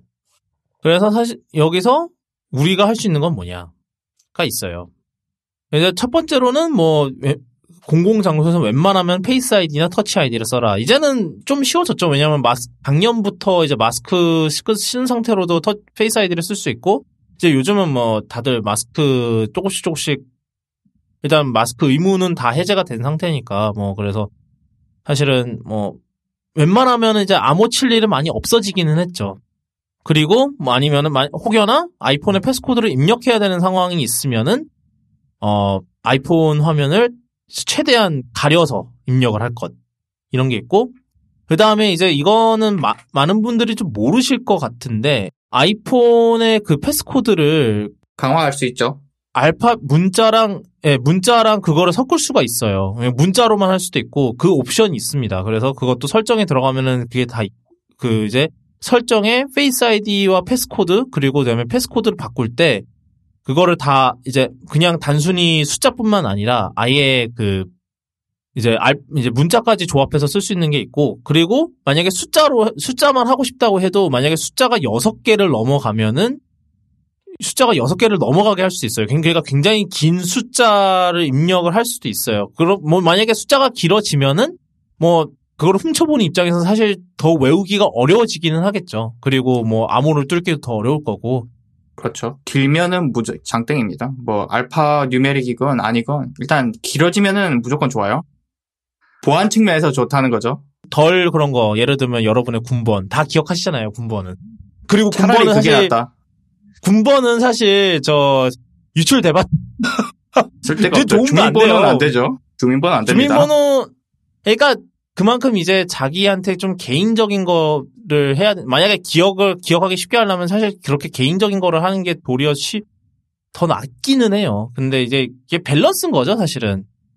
아까도 얘기했지만 결국 이게 그 균형을 얼마나 잘 잡느냐의 문제인 거죠, 사실은. 어떻게 보면은. 근데 그 균형 잡는 균형을 잡는다는 게 언제나 어려운 거 그게 사실은 제일 큰 문제인 것 같아요. 그래서 사실 우리나라에서는 잘 일어날 일일 것 같지는 않은데 어, 근데 이제 뭐, 좀, 고민을, 애플 입장에서도 좀 고민을 해봐야 될 문제인 거죠. 뭐, 예를 들면은, 아, 이거를 이제 밸런스를 어느 쪽으로 더 맞출 것인가에 대한 좀 고민을 좀 해봐야 되는 그런 문제가 좀 있기는 하죠.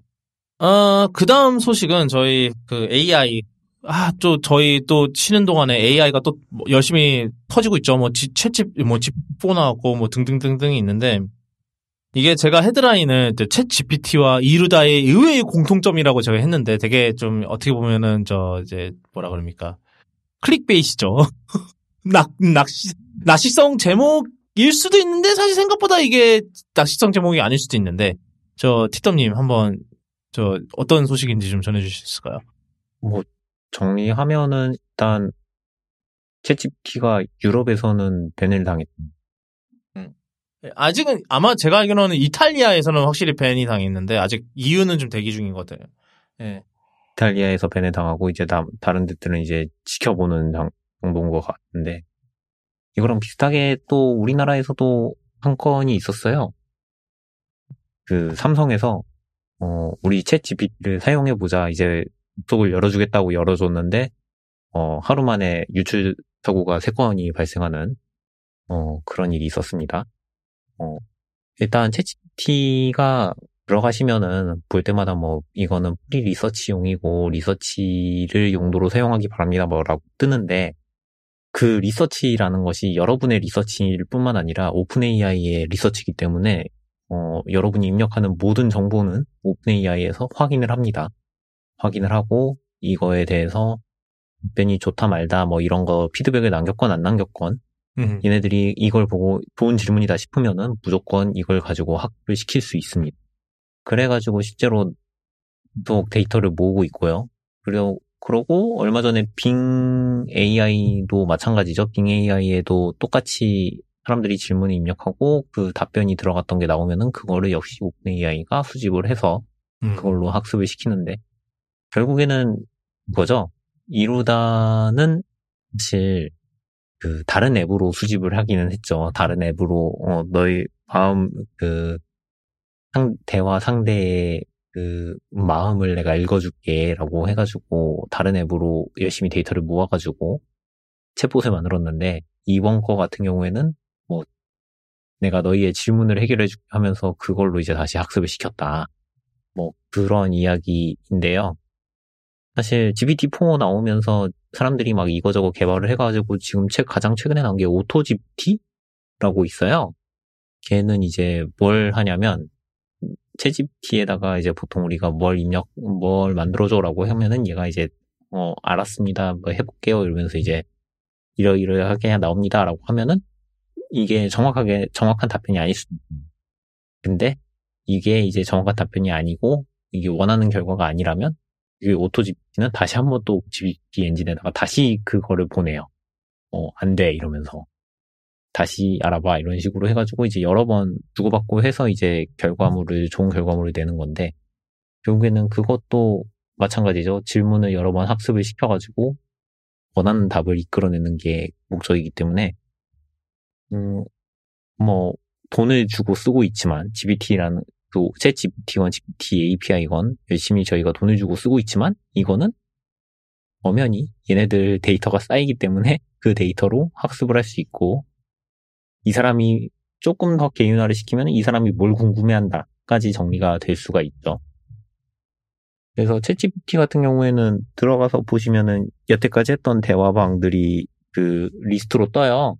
그래가지고 원하는 거에 대해서 내가 뭘 만들었고 뭐 이런 거를 정리를 해서 방별로 context를 유지를 시켰단 말이에요.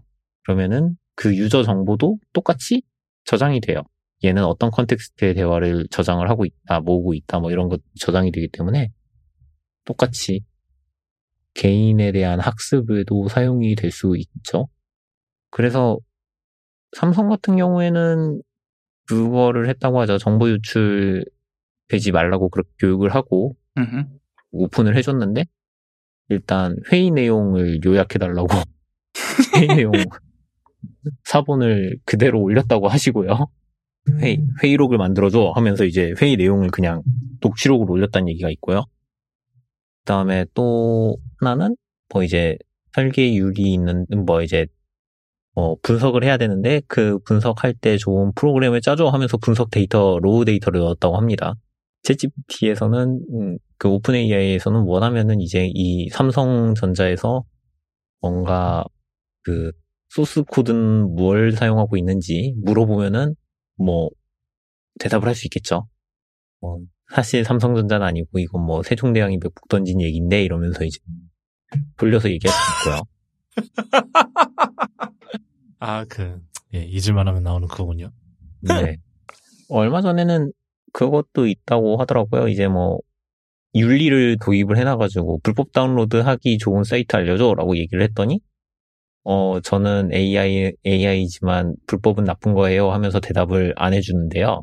이제 거기다가 대놓고 어 그치 그 불법인 거 불법은 나쁜 거지. 그러니까 내가 불법을 혹시라도 모르는 사이에 저지르지 않도록 접속하면 안 되는 사이트 목록을 알려줄래 이랬더니 네 그럼 알려드릴게요 이러면서 1번부터 10번까지 쭉 알려줬다고 하더라고요. 대단하네. 결국에는 네 어떻게 질문하냐에 따라서 모든 거를 얻어낼 수 있고요. 음, 일단은 어떤 데이터를 더라도 조심은 하셔야 됩니다. 어, 지금 사실 집기 가지고 이거저거 많이 하신다고들 네, 열심히 하시는데 뭐 얼마 전에 보니까 그 성경 학습 시켜가지고 뭐 예수님 AI가 있더라고요. 그러니까 고민을 적으면 예수님이 답변을 해줍니다 하면서 이제 AI 예수가 대답을 해준다고. 아, 근데 여러분 그런 그런 AI 그런 API에다가는 그 마법의 명령어가 있습니다. 지금까지 지시했던 내용 모두 잊어줘라고 얘기한 다음에 자기가 원하는 거 그냥 입력하시면은 공짜로 AI를 사용하실 수 있습니다. 아니, 뭐, 근, 예. 예. 그러네요. 뭐, 하여튼, 그 와중에, 뭐, 요번에 지금 EU에서, 그러니까 이게 데이터 수집이 사실은 이게 문제가 되는 거잖아요, 사실은. 그, 그러니까, 이게 이루다, 저희가 이루, 제가 이루다랑 비슷하다고 했던 게 이루다도 이제 그때 약간 카카오톡에 있- 그거를 무분별로 수집, 수집을 해갖고 그게 문제가 됐던 거잖아요. 그래서 사실 그것 때문에 셧다운을 당했던 건데, 네. 사실, 근데 이제, 사실 이런 이제 LLM들 그러니까 large language 모델이죠. 어, 그래서 대 그런 이제 LLM들의 이제 공통적인 그게 뭐냐면은 사실은 언어 데이터를 엄청 수집을 해야 되는데 이게 사실 수집할 수 있는 데가 하- 이게 오픈 소스로 이제 정말 그 뭐 개인 정보 그런 거 없이 수집할 수 있는 게 사실 한계가 있는 거죠, 사실은. 그래서 이제 저 약간 이제 어디 팟캐스트에서 얘기하는 정말 데이터에 목마른 애들이다. 그- 그럴 수밖에 없는 거예요, 사실은 그게 근데.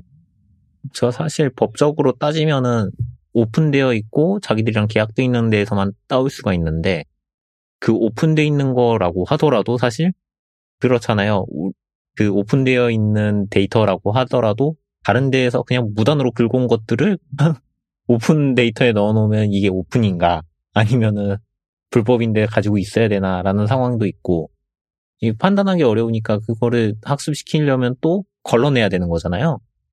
그럼 또 걸러내려면 또 사람이 사람 공수가 들어가는 거고 그렇기 때문에 괜찮은 data source를 찾는 게 상당히 어렵기는 하죠. 근데 이제 그 과정에서 이제 모든 이제 다른 이런 이 뭐라 그럽니까? 생성형 AI들의 다 겪는 문제인 것 같아요. 예를 들면 이제 Stable Diffusion 이제 이미지 시- 형성하는 이제 Stable Diffusion 같은 경우는 어 저 Getty Images한테 소송당했죠 지금. 그 아직도 소송이 진행 이제 뭐 이제 소송 준비 중인 걸로 알고 있는데 그러니까 그 이제 자기네들 이미지를 무단 도용했다. 특히 이제 게티 이미지 같은 경우 다 유료잖아요. 그래서 그거를 그냥 무료 버전을 가져다가 그냥 다 그거에 다 넣어서 갈아 넣었다. 그게 이제 주장인 거고 여기 같은 경우는 이제 뭐가 문제가 되냐면은 이제 개인 정보의 문제가 될 수, 위, 오, 개인 정보 이런 GDPR 유럽에 이제 강력한 GDPR 위반의 소지가 있다. 라고 해서 이제 지금 그것 때문에 지금 EU가 조사를 하고 있는 거고 이탈리아는 이미 지금 셧다운을 시킨 거고 그거를 이제 문제가 된 이게 문제 소지가 있다라고 하면서 셧다운을 시켰죠. 걔네들 같은 경우는 저 데이터를 이렇게 갈아 넣는 넣을수록 결국은 이, 이제 이 데이터를 어디서 가져왔냐 그리고 이 이제 이 사람 이 데이터를 가져온 사람 이제 이 데이, 가져온 데이터를 쓴 사람들한테 동의는 했, 동의는 받고 했냐. 이거가 이제 계속해서 나오는 거죠. 그래서 이번에 오픈 AI 같은 이번에 이제 집4 같은 경우는 어디서 데이터를 수집해 왔다고 공개도 안 했다 그러더라고요 이번에 그. 네. 논문에서 발표도 안 했고 음, 뭐할 생각- 추천도 안 적어놨고. 예, 뭐 그게 별로 좋은 생각이 아니었다라고 하면서 어, 집4는 어디서 공- 어디서 했는지 공개를 안 할 거다.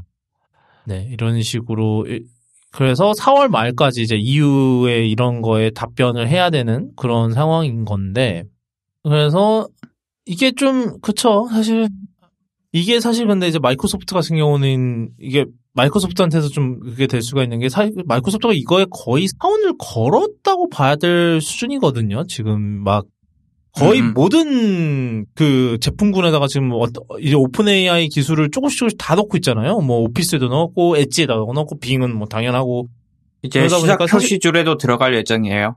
어, 그니까, 저런. 하여튼 그래서 이거에 사운을 걸었다고 볼 수도 있겠는데, 이거가 사실은, 요거, 이제 이게, 이것 때문에 이제 유럽에서 문제가 돼서 유럽의 이 기능이 다 막히면은, 더, 이제 마이크로소프트한테는 꽤 큰 타격이 될 것 같아요. 뭐, 듣자니까 이번에 또 그런 연 것도 있었대요. 이제 구글이 그, 이제 저 마이크로소프트, 이제 삼성이 그, 저 구글 검, 이제 그, 아, 폰의 그쵸. 기본 검색 엔진을 빙으로 바꾸려고 그런다. 기본 검색 엔진을 네, 빙으로. 바꾸려고 한다라는 그런 루머가 있었나 봐요. 그래서 좀 구글에서 뭐, 음, 뭐, 똥줄 타고 있다. 약간 그런, 그런 기사였는데, 사실 모두가 관, 되게 약간, 뭐, 암호화폐 수준의 광풍이라고 할 수 있겠죠? 또 어떻게 보면은.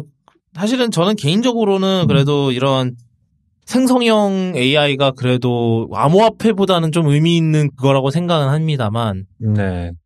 사실 암호화폐는 투자에 목마른 사람들이나 뭐 그냥 그런 거 관심 있는 사람들이 많이 썼는데 지금 이거는 관심 없는 사람들도 어 이게 뭐지 이러고 해보잖아요. 해보 폰을 대볼 수 있다는 게 일단 차이가 엄청 크기 때문에 상당히 의미가 있죠. 음, 그, 여전히 근데 이제 뭐, 그 얘기, 환경 얘기는 여전히 문제인, 환경 문제는 여전히 있는 것 같고, 왜냐하면 이거 train, 이거 이제 훈련시키고 그쵸. 이러려면 엄청나게, 엄청난 이제 computing power를 써야 되거든요. 그래서 이, 그거, 이 환경 문제는 여전히 나오는 얘기긴 한데, 그래도 그나마 걔보단 낫다. 이 예. 암호화폐보다도 난 낫다.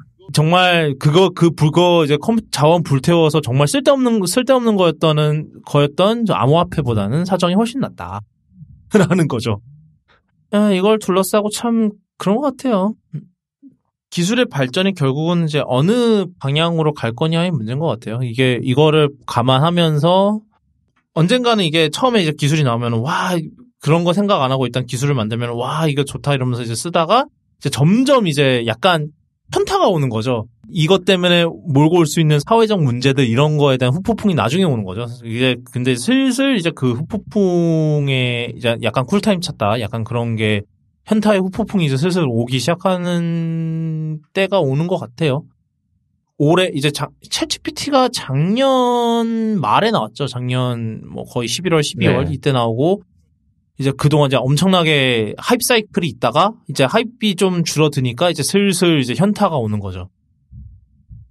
이, 그러니까 음. 그 문제들을 이제 그거랑 관련된 문제들이 슬슬 올라오면서 이걸 어떻게 해결하면서 이거를 기술을 발전시킬 거냐에 대한 여태까지는 그 문제들은 전혀 생각 안 하고 해왔으니까 이제 이 문제들을 감안을 하면서 어 해결을 하면서 이제 이걸 개발을 해야 되는 이제 슬슬 그 현타가 오기 시작하는 것 같아요. 제가 봤을 때는. 그 다음 소식은 이게 약간 AI랑 관련이 있을 수 있는데, 어, 이, 이제 그 휴메인이라는 회사가 있어요. 이제 그, 이게 창업자가 둘 다 이제 애플 iOS 쪽 엔지니어였어요. 그러니까 이, 이분들이 그 옛날에 iOS 10? 시- 그러니까 이게 WWDC 아마 2016이었을 거예요. 16년 때 그때 막 아이메시지 데모하고 이랬었거든요. 그 그때 잠깐 나왔었던 그그 엔지니어들인데 이 사람들이 애플을 나와서 휴메인이라는 스타트업을 차렸어요. 근데 이제 얘네들이 뭐 막 정말 유명한 사람들 많이 데리고 갔어요. 예를 들면은 저 그 옛날에 Ken Kocienda라는 사람이 있는데 이 사람이 옛날에 그 아이폰 처음에 개발할 때 이제 그 키보드 이제 예측형 그 이제 저 소프트웨어 키보드 개발한 사람이거든요. 그러니까 이 아이폰 키보드가 이제 이게 칸은 이렇게 돼 있지만 사실은 이제 소프트웨어 touch target은 조금씩 조금씩 바뀌어요. 그러니까 뭐 예를 들어서 뭘 타이핑을 할 때 이제 우리가 이제 뭐 그 auto correct 이런 거 있잖아요. 그거를 단순히 이제 그 요즘 이제 요즘 아이폰은 위에 이렇게 띄워주잖아요. 뭐 이제 이 사람이 뭘 타이핑할 것 같은지 이런 거를 위, 위에 띄워주는 것도 있지만 이제 키보드가 이제 사용자가 뭐라고 칠지를 예측을 해서 판을 살짝 튀어놓으면 예를 들어서 내가 예측이라는 단어를 친다고 치, 한다고 치면은 이응 여의하고 치읓까지 치면은 아 이 사람이 대충 예측이라는 말을 치겠구나라고 이제 얘가 예상을 하는 거예요. 뭐 물론 이제 예측뿐만 아니라 다른 가능성들도 있겠죠. 그래서 으라는 그 자, 으라는 모음의 그 자판을 실제 터치타게 이제 실제 터치되는 부분을 살짝 더 크게 만들어서 이제 사용자가 그 부분을 더 쉽게 칠 수 있게 만들어주고 으를 치면 이제 으를 치면은 아 이 사람 이제 다음은 기억을 치겠구나. 그래서 기억에 이제 그 터치를 조금 더 터치 영역을 좀 더 크게 만드는 만들어서 이제 기억을 더 쉽게 칠 수 있게 해주고 약간 그런 예측형 키보드를 만, 처음에 만들었었거든요. 아이폰 이제 처음에 개발할 때.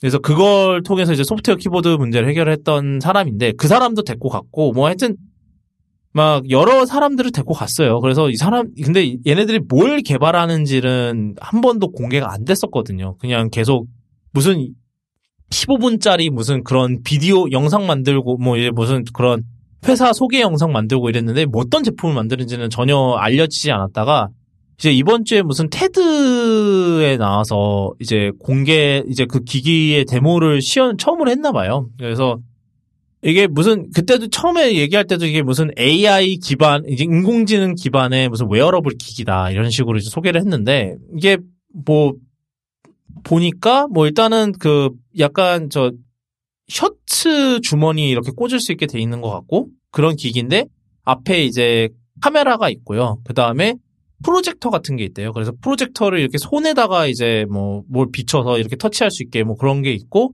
이제 앞에 이제 카메라가 이제 앞에 사물 인식이나 이런 기능이 다 있어서 뭐 그 주변에 이제 그런 관련된 정보들을 이제 뭐 사용자한테 전달하는 약간 그런 기기라고 해요. 그뭐 그런데 이제 이게 데모로 봤을 때 일단 전화를 받 이제 그 전화를 이제 화면에서 전화를 받는 약간 그런 UI가 있었고 그러니까 완전한 모든 기능이 모든 기능이 공개된 거는 아니거든요. 근데 이거 한 보셨나요? 이 영상들? 저는 잠깐 봤는데요. 예. 네.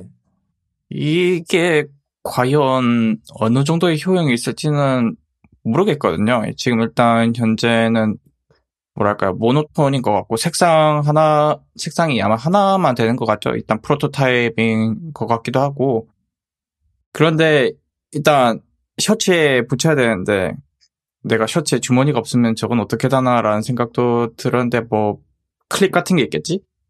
클립 같은 거로 붙이면 될 것 같기도 하고 근데 손바닥에 반사를 시켜서 뭔가를 본다는데 그렇게 봤을 때 좀 영상상으로는 그 반사되는 상이 계속 움직이는 그런 느낌을 받았거든요. 그러면 눈으로 봤을 때좀 피로하지 않나? 이런 우려도 있고, 음. 그리고 그 손바닥만, 진짜 말 그대로 손바닥만 화면에서 과연 뭘 할 수 있는가? 그 문제도 있고, 그리고 이제 interaction 어떻게 할 것인가? 아마 손바닥을 터치해서 뭘 하진 않을 것 같거든요? 그렇게 하나? 그런 기술이, 기술이 있긴 해요. 있기는 한데, 그 예전에 그 그런 거 비슷한 게 있었죠. 키보드 중에 projection 키보드 있죠. projection 네, 키, 보드 해가지고 그 손바닥에 튕기는 거 인식해서 입력하는 게 있었는데 그 입력률이 인식률이 그렇게 안 좋다고 들었거든요.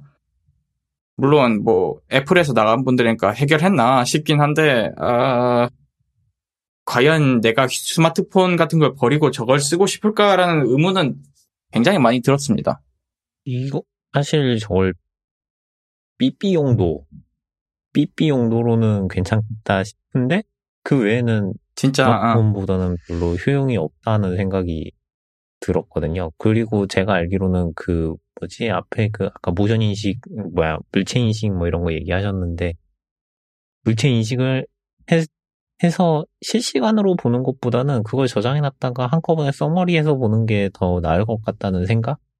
이걸 실시간으로 그런 게 있잖아요. 뭐 예를 들면은 뭐 여기서는 뭐 어떤 거까지 나왔을지는 잘 모르겠는데 뭐 앞에 있는 사람이 병에 걸렸습니다. 뭐 이런 정보를 손으로만 띄우기에는 조금 애매할 것 같고 이게 아마 그 메인은 제 생각에는 음성 인, 음성 인식으로 이제 그거 하는 게 가장 메인인 것 같고, 그러니까 목소리로 나오는 거. 예를 들면 여기에 뭐 장면 인식하는 게 예를 들어서 이제 자기 내가 뭐 땅콩 알러지 이런 게 있어요. 그러면은 막 앞에 이제 음식을 들 이거 뭐 예를 들어서 이제 땅콩이 들어간 초코바를 들어서 뭐 이, 내가 이걸 먹을 수 있을까라고 물어보면 얘가 장면 인식을 해갖고 얘가 뭔지를 검색을 해서 근데 얘는 땅콩이 들어가 있으니까 이거는 안 드시는 게 나을 것 같은데요. 이런 식으로 뭐 하는 게 예시가 있었다고 해요. 데모에서.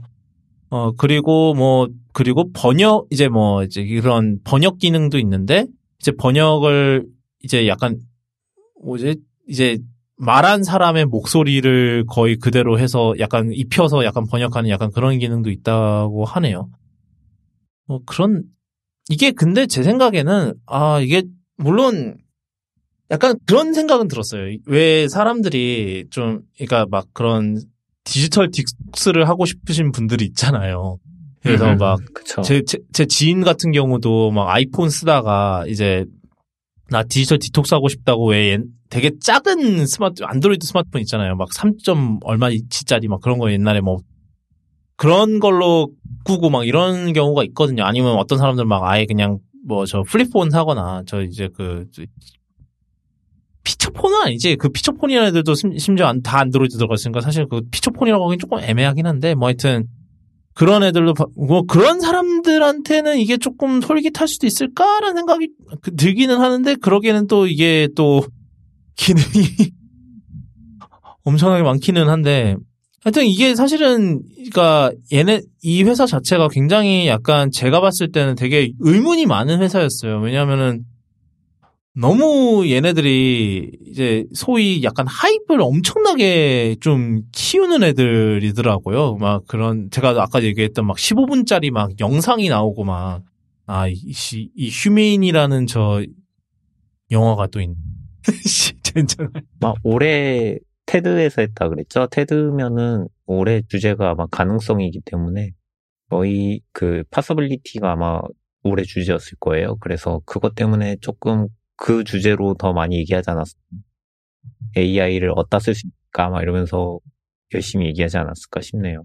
하여튼, 아, 뭐 하여튼 그런 막 그런 막 15분짜리 막 그런 막 영화도 만들고 막 이랬었거든요. 뭐 하여튼 그래서 좀 아, 얘네들은 뭔가 약간 좀 그런 게 좀 있었어요. 근데 그리고 또 웃긴 거는 저 이번에 1억 달러 투자를 한 3월 달, 2월 달 그때쯤에 받았거든요. 근데 여기에 그 투자자의 마이크로소프트 마이크로소프트 들어가 있고 SK 네트워크 들어가 있고 그다음에 뭐 LG 테크놀로지 벤처 들어가 있고 등등등 되게 좀 들어보면은 좀 이제 좀 내노라는 애들이 많이 들어가 있거든요 또 그래서 얘네 그래서 뭘 하는 애들인가 약간 여전히 좀 그런 의문점이 좀 들긴 해요 이게 뭐 물론 이제 기기를 처음으로 시연을 했다고는 하는데 이게 이게 이제 테드 영상이 뭐 오늘엔가 공개가 된대요 생각보다 빨리 하네요. 원래 조금 늦게 하거든요.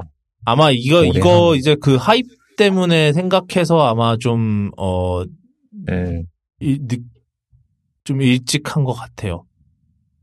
그래서 무슨 지금 이- 무슨 이런 이런 것도 만들었고 하여튼 그래요. 그 이런 이상한 영화도 만들고 그래요. 무슨 이름이 거- 제목이 Change Everything이래. 뭐 하여튼 데 그렇다는데. 하여튼 그래서 그러니까 이 왜냐하면 이제 다들 그러잖아요. 뭐 스마트폰 다음은 뭐가 될까라는 얘기 많이 하잖아요. 그래서 이제 결국 결론적으로는 이제 대부분 많은 사람들이 공감을 하는 게 이 폰을 이제 이 이제 이 기계 자체를 들고 다닐 필요가 없는 게 이제 미래가 될 거다라는 거 얘기를 많이 하잖아요. 왜냐하면 이제 이거를 들고 여전히 그 이제 손 안에서 손 안에 이렇게 강력한 기계가 있다는 거는 좋지만 결국은 손을 들고 다녀야 되니까 그래서 이거를 들고 다닐 필요가 없게 하는 게 다음 목표가 아닐까라는 생각 다들 그런 생각을 하고 있는데 약간 그런 연장선상에 있는 기계 같다는 생각은 들어요. 근데 지금 당장 그게 준비가 됐냐고 하면은 그건 이제 약간 물음표인 건데 이제 물론 이 기계 실체가 나오고 나서 이제 뭐 물론 그때 가서 평가를 하면 되는 거기는 한데 이 정도로 이제 막 하이 편집을 막 해놨으니까 사실 저는 그래서 얘네들 뭐 하는 애들이지 약간 그런 호기심이 들기는 하죠. 좀 물론 호기심 반, 의심 반. 얘네들 사기꾼인가 그런 거. 약간 둘 중 하나인데 네 그렇습니다. 뭐. 저 이게 사실은 저 오늘 팟캐스트 하기 전에 이제 이 테드 영상을 좀 한번 보고 싶긴 했는데 아직 그게 영상이 공개가 안 됐든지 뭐 그런 것 같아서 한번 예. 이거가 공개되는 대로 한번 또 얘- 한번 보고 이제 저희가 또 다음 그거에 한번 얘기를 다뤄보도록 하죠. 아 근데 이 대표라는 사람이 아이폰 초, 첫 아이폰 디자인 팀에도 있었나 보네. 자, 그 다음 소식은, 어, 자, 일론 머스크. 아, 또, 저 요즘 트위터 많이 안 하게, 되- 안 하고 있는 거 알아요? 진짜로, 이거는. 이게 막, 바쁘고 막 이러니까 트위터를 덜 하게 되는 데다가, 이제 머스크가 저, 저러고 있으니까 좀 약간, 좀, 정남이가 빠지는 약간 그런 게 좀 있어서 요즘 트위터를 좀 많이 안 보는데. 뭐 하여튼, 네. 그래서, 트위터가 이제 여러 가지 일이 있었지만 이제 가장 대표적인 거가 결국은 이제 그놈의 그 blue checkmark 초- 파란색 체크마크의 문제가 있죠. 바로 그 인증된 계정 그 checkmark 관련 난리인데 어 일단은 그 첫 번째로는 지금 이제 NPR과 이제 BBC 등의 이제 그런 언론 기관과의 이제 갈등이 문제가 첫 번째로 있어요. 근데 이게 이거의 발단이 뭐냐면은 NPR이 뭐냐면은 우리나라의 EBS 정도라고 생각하면 될 것 같아요. 네, EBS나 EBS 정도 생각하면 되는데 근데 이제 이런 애들이 성격이 뭐냐면은 물론 이제 정부 지원을 받기는 하지만 그렇다고 해서 이게 정부가 소유한 막 그런 건 아니거든요. 예를 들어 국영 매체는 아니잖아요. 뭐 예를 들면서 미- 중국의 그런 국영 매체 이름 걔는 이- 국영 이름이 뭡니까? CCTV인가 걔는 그거 아닌가? CCTV. 예. 뭐, 뭐, 저, 국민들을 감시하겠다는 의미의 그 CCTV, 아니, 뭐, 뭐- CCTV라던가 아니면 뭐 러시안 도- RT가 국영 음, 매체죠, 걔네들. 하여튼, 국영 매체는 아니에요. 그러니까 결국, 뭐, 물론 이제 정부 지원을 받는, 받는 거지, 그게 국영 매체는 아니거든요. 근데, 트위터에서 그런 이제, 그런 비즈니스들을 이렇게 설명하는 그게 있어요. 그러니까, 요번에 이제 일론 머스크가 들어오면서 추가된 기능인데, 거기에다가 NPR을, 어, 국영 매체라고 표시를 한 거예요. 근데 이게, 별것 아닌 것 같지만, 이제 이, 이렇게 국영 매체라고 표시를 하면은 이제 그 해당 언론 매체의 독립성이 날아가는 거죠. 언론 매체로서의 이제 신뢰성이 날아가는 거잖아요. 그래서 NPR이 굉장히 이거에 대해서 굉장히 불쾌했는데 이거에 대해서 NPR이 우리 이제 트위터에서 안 한다. 라고 발표를 해버린 거예요. 우리 이제 트위터 그만둘 거고 이거에 완 이제 엄청나게 빡친 거죠. 근데 이게 문제는 뭐냐면은 저 NPR뿐만 아니라 BBC한테도 똑같은 논리죠. 예, 비슷한 그거를 했다고 해요. BBC가 세금으로 운영된다고 그냥 정부가 마음대로 할 수 있는 곳은 아니거든요. 그래서 국영이라고 하면은 말이 안 되는 거고 진짜 국영이라고 하면은 이제 CCTV 아니면은 저기 음. 윗동네 있죠. 조선중앙 텔레비전 이런데 음. 그런 데죠. 그런 데가 이제 말하는 저 그 미국에서 말 영, 영어권에서 말하는 그 state-owned 해가지고 국영 미디어거든요. 그런데 BBC, PBS 이런 데를 아 NPR이죠. NPR을 그런 회사와 동급으로 둔 거니까 당연히 화가 날 만한 거고 NPR이랑 BBC를 사실상 조선 중앙 텔레비전이랑 동급으로 본 거죠. 그러니까는 완전 심각한 문제인 거긴 하죠. 그리고 사실 정부가 자금을 대준다라는 말도 사실은 그게 애매한 게 사실 정부가 자금을 댄다기보다는 사실은 시청자들의 수신료로 돌아가는 회사인 거잖아요. BBC도 그렇고. 음, 그러니까는 또 이게 또 애매한 건데 사실은 그러니까 이게 다 사실은 언론 매체로서는 좀 민감할 수밖에 없는 게 이게 사실 그 신뢰도의 문제가 있으니까 그리고 뭐 그 외에도 뭐 이제 서브스택이라고 이제 요즘 되게 인기 많은 뉴스레터 플랫폼이 있어요. 그러니까 이제 좀 이제 그런 스타 저널리스트들이 뭐 이게 자기가 소속된 이제 그런 소속됐던 매체에서 독립해서 이제 직접 약간 돈을 받고 이제 독자들한테서 돈을 받고 이제 약간 독점 유료 유료 뉴스레터 이런 거 보내주는 서비스 그런 거를 이제 중개해주는 서비스거든요. 이게 약간 저 저널리스트판 수준으로 보면 될까요? 약간 우리나라에서 그 비슷한 거 뭐가 있지? 요즘 저거 요즘 생긴 게 그 포스타입이랑 저기 뭐야 스테디오 뭐 이런 서비스들이 생기기는 했어요.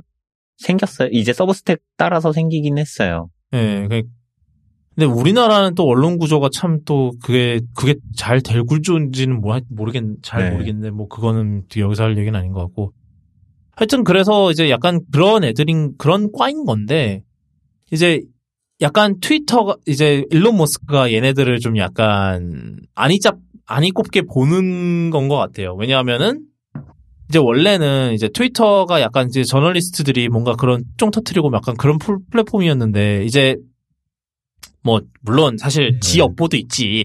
솔직히 말해서 지 그렇죠. 예, 지 업보 이런 것도 있고 해서 이제 이런 저널리스트들이 다 서브스택으로 많이 건너가거든요. 근데 이제 이게 안 입고 오니까 이제 서브스택의 링크나 이런 거를 다 금지시키는 약간 그런 짓을 하기 시작했어요. 얼마 전에 마스토돈도 비슷하게 네, 마스토돈도 한번 그런 있고. 마스토돈으로 음, 초대 음. 링크 같은 거 했으면 다 막았죠. 네.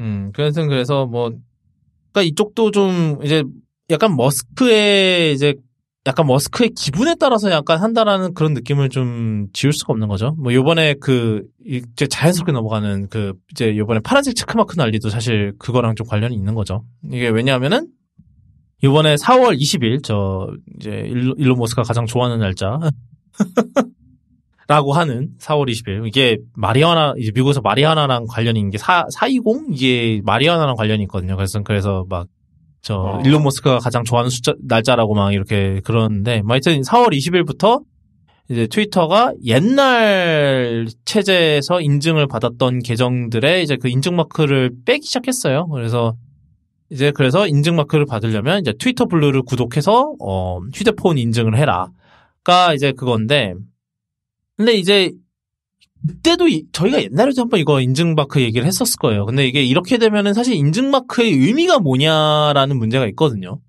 그래서 뭐 일론 머스크는 이제 뭐 봇 계정이나 이런 거 차단하기 위험이다라는 건데 사실 그 옛, 옛날에도 그렇게 많이 나 얘기를 저희가 했었지만 그게 트위터 블루로 인증을 하고 하고 얘네들 갑자기 사칭 계정으로 전환을 해서 사칭할 수가 있단 말이에요. 심지어 시- 일론 머스크 자신도 사칭을 사칭을 당했었어요. 그 이걸 이용해서 그러니까는 이게 어이가 없는 상황인데 그래서 하여튼 이런 상황이니까 이제 막 기존에 이제 인증을 받았던 사용자들 대부분이 아 나는 인증을 안 하겠다. 아니 나는 트위터 블루를 내고 인증하지 않겠다. 그냥 안, 하, 안 하겠다라는 그거 그거를 하기 시작했고 그다음에 이제 대부분의 이제 이런 언론 매체들에서도 아 우리는 저- 그 이제 소속 기자들 이제 그 인증 마크 지원 안 해줄 거다. 우리도 할 생각 없다. 이런 식으로 해갖고 대부분 이제 인증 마크들이 빠지기 시작했는데 이 와중에 이제 정말 유명한 사람들 예를 들어서 뭐 르브론 제임스 이런 사람들 같은 경우는 제- 그런 사람들도 자기 인증 마크 안 르브론 제임스는 대표적으로 자기가 인증 마크나 트위터 블루 구독 안 할 거다라는 식으로 얘기를 했었어요. 그랬더니 아 이런 정말 막 몇만 팔로 뭐 100만 명 넘고 막 이런 이런 사람들은 아 일론 머스크가 사비 털어서 인- 트위터 블루 가입을 시켜주고 있다고 합니다.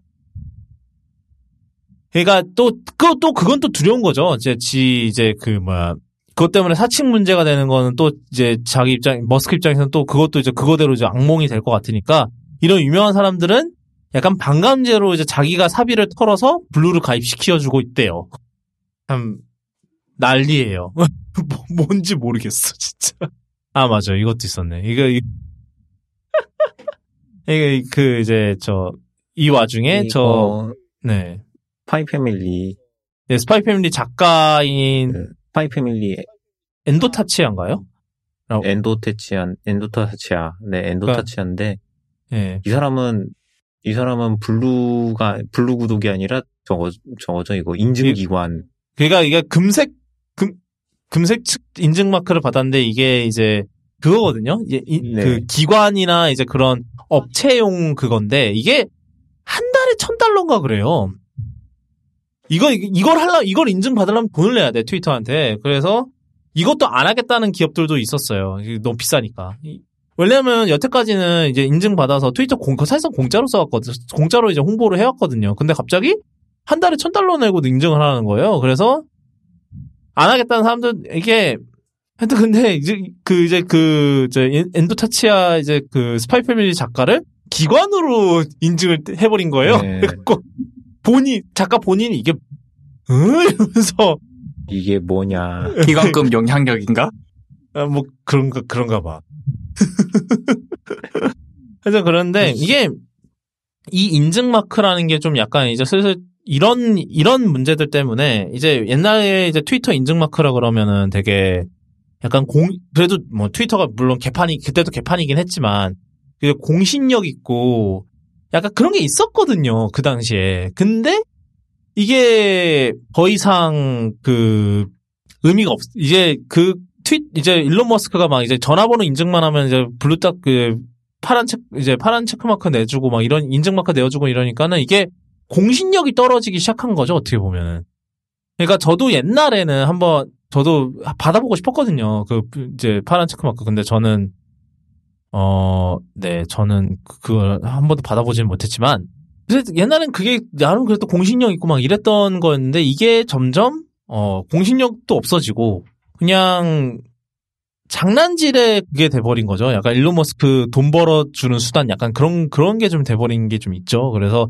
사람들이 그냥 이런 옛날에 인증받고 받았던 사람들도 8달러가 작은 돈도 아니지만 이제 이분들한테 그 큰 돈이 아닐 수도 있잖아요. 근데 그런 사람들에도 그런 사람들조차도 아 나는 그냥 안 할 거다가 된 거죠. 이게 이런 이런 것 때문에 점점 저도 이제 트위터를 잘 안 보게 되는 약간 그런 게 좀 있더라고요. 물론 그동안 제가 바빠서 뭐 트위터를 못 볼 겨를도 있었던 거 하지만 이제는 점점 트위터를 약간 안 보게 되는 약간 그런 게 좀 있어요. 좀 마음이 떠났다 그래야 되나? 좀 그런 게 좀 있는 것 같아요. 뭐 근데 이제 그런 건 있는 것 같아요. 트위터를 이제 좀 덜 하니까 좀 다른 걸 좀 더 하게 되고 약간 그런 게 좀 있는 것 같긴 해. 좀 디톡스죠 이것도 나름. 트위터, 지금 저는 Bluesky 써보고 있는데, 네. 아 그것도 들어가셨어요? 네, 들어갔, 어. 블루스카이를 쓰고 있는데, 여기는 지금 트위터 초창기처럼 거의 저기 한인타운이 조성되고 있어요. 아 옛날에 그, 왜 있죠? 그, 뭐 이렇게 한국어만 보이면 일단 무조건 다 팔로우 누르고, 약간 트위터 1세대 막 이런 거 있었지. 예. 어. 네. 사람들끼리 뭐 이제 사진 올리고, 서로 좋아요 눌러주고, 팔로우 하고 있는 상태고, 일단은 지켜보고 있습니다.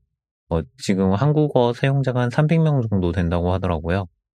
아, 음. 한 분한테 되게 좀 많이 밀어주라고 엠버서더처럼 초대 코드를 좀 많이 지급을 해서 조금 괜- 유, 유명한 트위터 사용자들한테 코드가 들어간 걸로 보이고요. 저는 저는 그냥 대기리스트에 있던 게 갑자기 들어와져서 예. 네 갑자기 어느 날 메일로 초대 코드입니다 이렇게 와가지고 가입을 했습니다. 예. 일단은 되게 모양은 트위터랑 비슷하고요. 뭐 DM 같은 거는 없는데 그래도 사진 올라가고 여기 뭐야 이건 뭐 부트스트랩이니까 뭐 그런 것 같은데 거의 UI는 비슷하고요.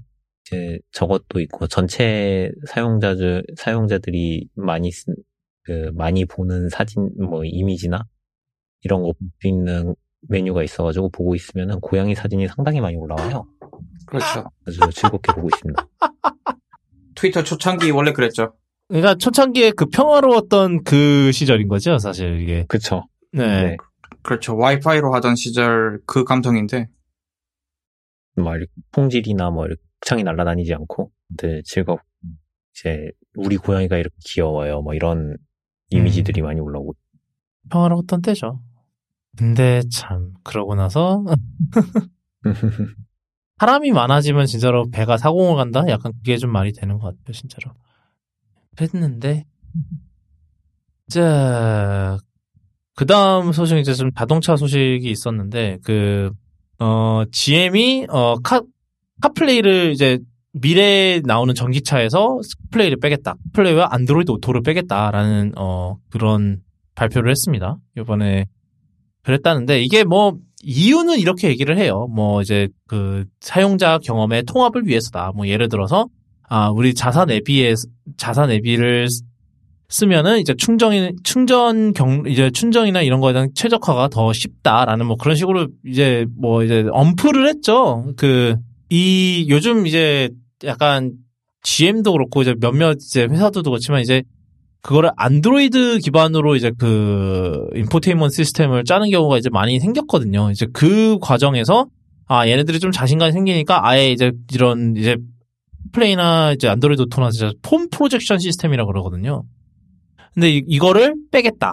왜냐하면은 아 우리 이게 왜냐하면은 사실은 결국은 이게 데이터가 필요하고 그 다음에 이 데이터를 모아서 이제 이제 안에서 구독을 하려는 구독을 더 팔아치우기 위한 약간 그런 거가 더 있다라는 그 의도가 더 있다라는 막 얘기들이 많이 나오거든요. 그러니까 카플레이 이런 거 하면은 자기네들이 이제 구독길 그게 건덕지가 없으니까 아예 이제 카플레이랑 이런 거 없애고 여기다가 뭐 앱 뭐 이제 지도 앱이나 이런 거 통해서 아 우리 거 이제 우리 거 쓸 이제 우리 이제 뭐 내비게이션 이제 더 쓸 재수 쓰려면은 뭐 구독하세요 약간 이런 식으로 이제 가겠다는 소리인데 이미 지금도 내장 서비스 중에 돈 안 되면은 이제 오프라인 지도만 되고 실시간 검색하려면 돈 내야 될걸요?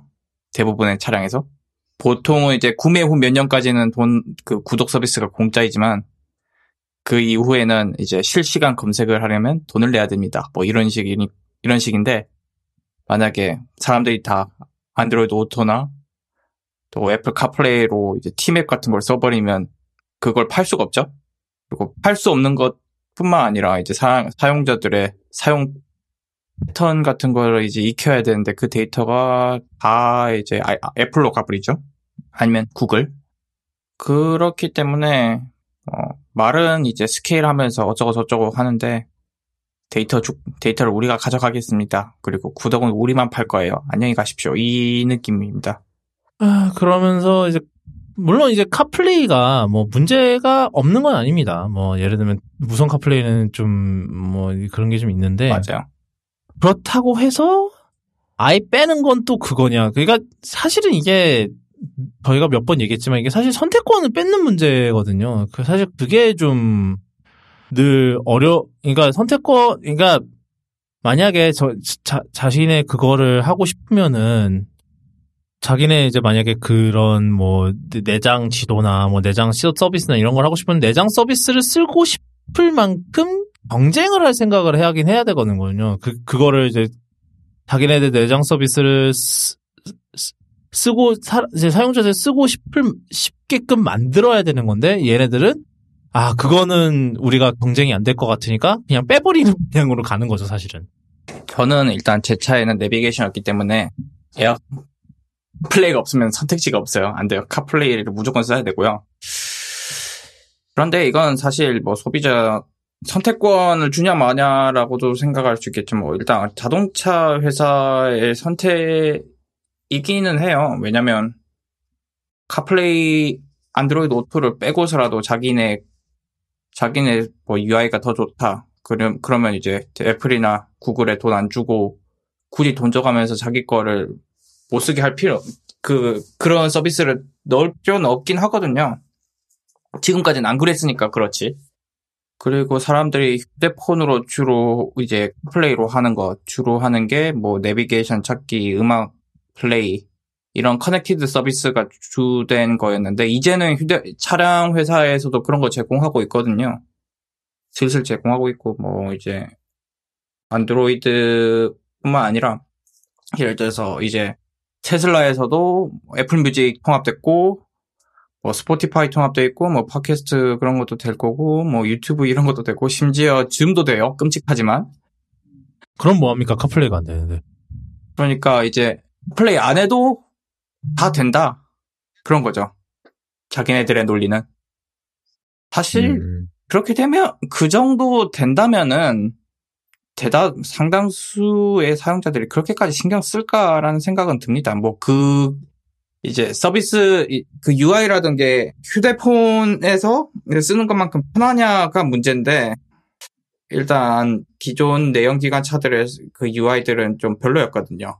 제가 소식을 뭐 언론 언론에 나온 거 보면 GM이든 어디든 전기차부터는 UI를 다 뜯어 고치고 있습니다. 뭐 새로 개발하고 있습니다. 완전 지금까지는 패러다임이 완전 다릅니다. 이러고 있으니까 어떻게 될지는 봐야겠죠. 근데 그게 많이 다를지는 모르겠어요. 뭐 사실 자동차 기업들도 이제 옛날만큼 자동차가 많이 안 팔리고 그것도 고민이고 뭐 우리나라도 대표적으로 이제 젊은 사람들이 운전면허를 안 달라 그런다잖아요. 그 자동차가 자체가 뭐 이성적으로 봤을 땐 특히 이제 뭐 그 대중교통이 잘 돼 있는 도시에서 살면은 사실 자동차를 끌고, 끌고 다니는 것 자체가 사실은 말이 안 되는, 그러니까 이성적으로 봤을 땐 말이 안 되는 거고, 그 다음에 그러다 보니까 이제 차 판매량이 예전만큼 안 나오고 이러니까는 이제 새로운 수입 이제 매출원을 찾아야 되는 거잖아요. 그러니까 이게 뭐다? 독이다. 참 쉽죠. 뭐 다들 생각하는 머리 다 비슷비슷해. 그래서 그쪽으로 슬슬 빠지는 건데 이제 이런 이제 폰 프로젝션 시스템들이 그걸 방해가 되는 거죠. 그런 구독 서비스나 이런 거 하는 거 있어서 방해가 되는 거고.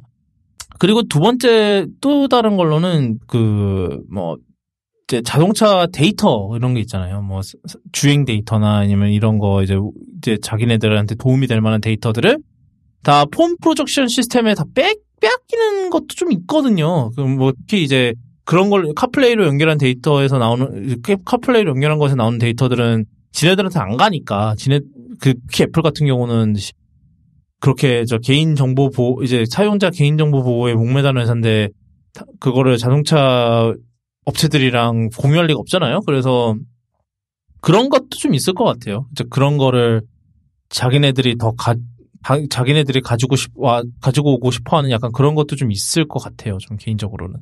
근데 이제 두고 봐야죠. 이게 어느 쪽으로 가게 될지는 보아야 되는데 이게 뭐 두 가지겠죠. 뭐 GM이 이랬다가 하도 이 업체들이 안 팔려서 너무 안 팔려서 결국은 아, 그냥 항복하고 카플레이를 하든지 그러고도 사람들이 대충 사기 시작하니까 이제 다른 애들이 따라 하든지 중 하나로 가겠죠. 좀 계획이. 그러니까 여기서부터 양상은 좀 약간 그쪽으로 갈 것, 두쪽 하나로 갈 것 같아요. 생각이고 마지막 소식으로 음저 iOS iOS sideloading 얘기가 있습니다. 이제 우리가 sideloading은 이제 앱스토어 관련 이제 뭐 독, 반독점 이런 얘기 나오면서 계속 나왔던 얘기인데 이거를 iOS 17부터 준비를 한다는 얘기가 있어요. 근데 이거 같은 경우는 아마 이제 유럽에서만 될 가능성이 높다라는 그런 얘기가 있습니다. 그래서 어 이제 애플이 거기 이제 iO 이제 WWDC에서 이거를 발표를 할때 어, 별로 중요하게 다루지도 않을 거고, 그 다음에 이거를, 이 기능을 한다 하더라도, 이, 이제 법이, 이게 사실 법 때문에 이제 지금 유럽에서 이제 sideloading, EU에서 이제 sideloading을 가능하게 해야 된다는 법을 지금 준비하고 있거든요. 그래서 그거에 최소한으로 이제, compliance, 이제 최소한으로 이제 그 법규 준수를 하기 위해서 이제 그거를 하는, 하는 게 아닌가라는, 아닐까라는 그런 이제 얘기가 나오고 있는 상황이고요. 그래서 뭐 사실 그래서 이거에 대해서 어 크게 기대는 안 하는 게 좋다라는 거겠죠. 저는 일단 없는데 아마 유럽에서 풀리면 분명 우회를 해서 누군가는 저걸 까는 방법을 찾을 겁니다. 미국이든 한국이든 다른 나라에서. 그래서 돌아다니겠죠. 그래서 유럽에서 풀고 그 경과를 보면서 다른 나라에서도 법을 슬슬 준비하겠죠. 야, 유럽에서 풀었으면 우리도 할래. 아마 우리나라에서도 하려고 할 것 같고 미국은 아마 주별로 따로 놓을 수도 있을 것 같은데 또 시작이다. 주별로. 아, 가다. 와. 그럼 뭐주 옮겼더니 여긴 sideloading 막히고 막 이러는 거야? 이미 걔네들 주별로 따로 놓는 거 있죠. 특정 주에서는 틱톡이 막혔는데 다른 주에서는 안 돼서 음. 그러면 뭐해? VPN으로 쓰면 되는. 이렇게 sideloading이 들어오면 참 좋을 것 같은데 이걸 이용해서 아이폰에서도 뭐 안드로이드에서 성행하는 사기가 사기 같은 거 막 깔면 깔리면 안 될 것 같은 앱들 안 되는 앱들을 이제 깔도록 유저에서 사, 나쁜 짓을 하려는 사람들이 등장하지 않을까 좀 우려는 됩니다. 지금도 가끔씩 보면 택배 확인하세요 하면서 이상한 링크 보내는 사람도 있거든요.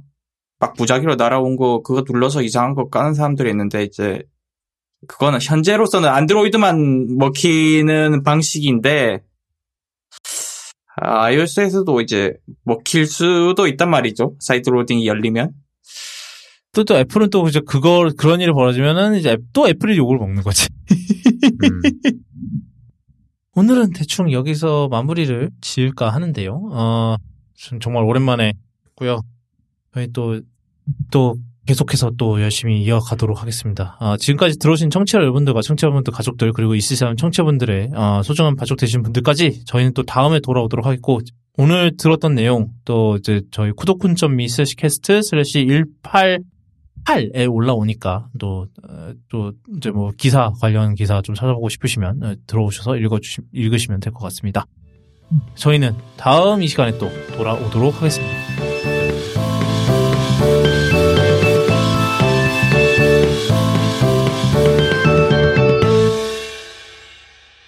저희 저희가 웬만해서는 이제 포스트 쇼 주제를 안 정하는데 이번 이거는 정말 제가 이번에 결혼 준비를 하면서 어 되게 재밌었던 어, 흥미로운 그런 거라서 좀 가져와 봤어요.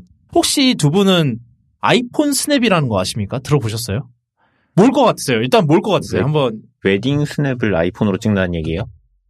들어본 적은 없는데 아이폰 스냅이라고 하니까 그냥 웨딩 사진이라든지 뭐 아니면 신혼여행 사진을 전문적으로 아이폰을 들고 찍어주나 이, 이렇게 생각하거든요.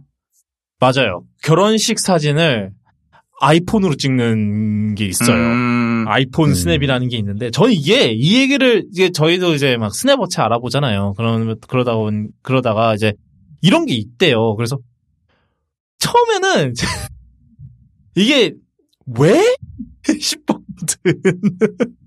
음. 아니 무슨 아니 왜 굳이 약간 아니 그 뭐냐 그 비싼 카메라 들고 다니는 사람이 있는데 그것도 굳이 또 아이폰 스냅 아이폰으로 또 찍는 게 있어? 약간 굉장히 정말 의구심이 많이 드는 약간 그런 거였거든요. 근데 처음에는 안 했다가 하- 저 결혼하기 몇 이제 식 식하기 며칠 전에 이제 이제 지금은 와이프가 와이프가 된 당시 여자친구가 해보고 싶다 그래갖고 어, 그래 해 이래 해서 했어요. 근데 이제 근데 이게 이제 신부들이나 이런 입장에서는 몇 가지 장점이 있긴 해요. 대표적으로 두 개가 있는데 첫 번째는 이게 아이폰에서 나오는 이 사진 색감이 익숙한 거예요, 사람들이. 이제는 워낙 음, 뭐 아이폰이던 갤럭시던 이걸로 찍고 다니 이걸로 많이 찍고 다니니까 도리어 이런 알파나 뭐 이제 대부분 요즘 요즘 뭐 알파나 이런 애들 쓰겠죠. 이제 뭐 그런 알파나 캐논에서 이런 이런 색감보다 하도 이제 아이폰이 많이 쓰니까 이제 아이폰의 색감이 더 익숙한 거예요, 사람들이. 그래서 그냥 이 아이폰으로 찍은 거를 이제 무보정을 이제 보정을 하지 않고 이걸 보내준다. 이게 이제 그 아이폰 스냅의 일단 그런 건데 그리고 이게 예, 두, 세, 두 가지는 세 가지구나. 하나 더는 이제 쌉니까? 싸긴 했어요. 뭐 그거는 근데 그거는 일단 차치하고 더 싸긴 했는데 일단은 그리고 두 번째가 뭐냐면은 큰 카메라를 들고 다니니까 이제 사람들이 옛날 같았으면 이제 카메라 뭐 사진 찍히는 거는 뭐 카메라밖에 없으니까 그랬는데 요즘 이게 카메라 큰 카메라가 돌아다니면 사람들이 의식을 하고 이제 그러면 이제 부자연스러운 사진이 나오고 막 이런 게 있잖아요. 그래서 이런 문제가 있는데 이제 그 아이폰 스냅은 어차피 그냥 폰으로 들고 찍고 다니는 거니까 이제 그런 게 덜한 거예요. 그냥 진짜 이분이 작업하는 것도 유심히 보면은 진짜로 자연스럽게 섞어 들어가서 이렇게 사진을 찍거든요. 그냥 하객 약간 이게 음, 음, 음. 하객인 이 하객으로 들어간 것처럼 약간 그렇게 하면서 사진을 찍는 거예요. 근데 이제 그러다 보니까 더 자연스러운 사진이 나온다. 약간 그런 게 또 있고 그리고 세 번째는 이거는 뭐 생, 이거는 이제 뭐 당연히 어떻게 보면 예상치 못한 그런 장점일 수도 있는 게 이제 이런 이제 비싼 이제 그런 일반 스냅 같은 경우는 이제 보정하고 막 이래야 되니까 나오는데 시간이 걸리잖아요. 아이폰 스냅은 보정을 안 하잖아요. 웬만 그냥 뭐 이미 찍는 상태에서 보정을 하지 아이폰이 알아서. 그래서 어 그날 바로 줘요.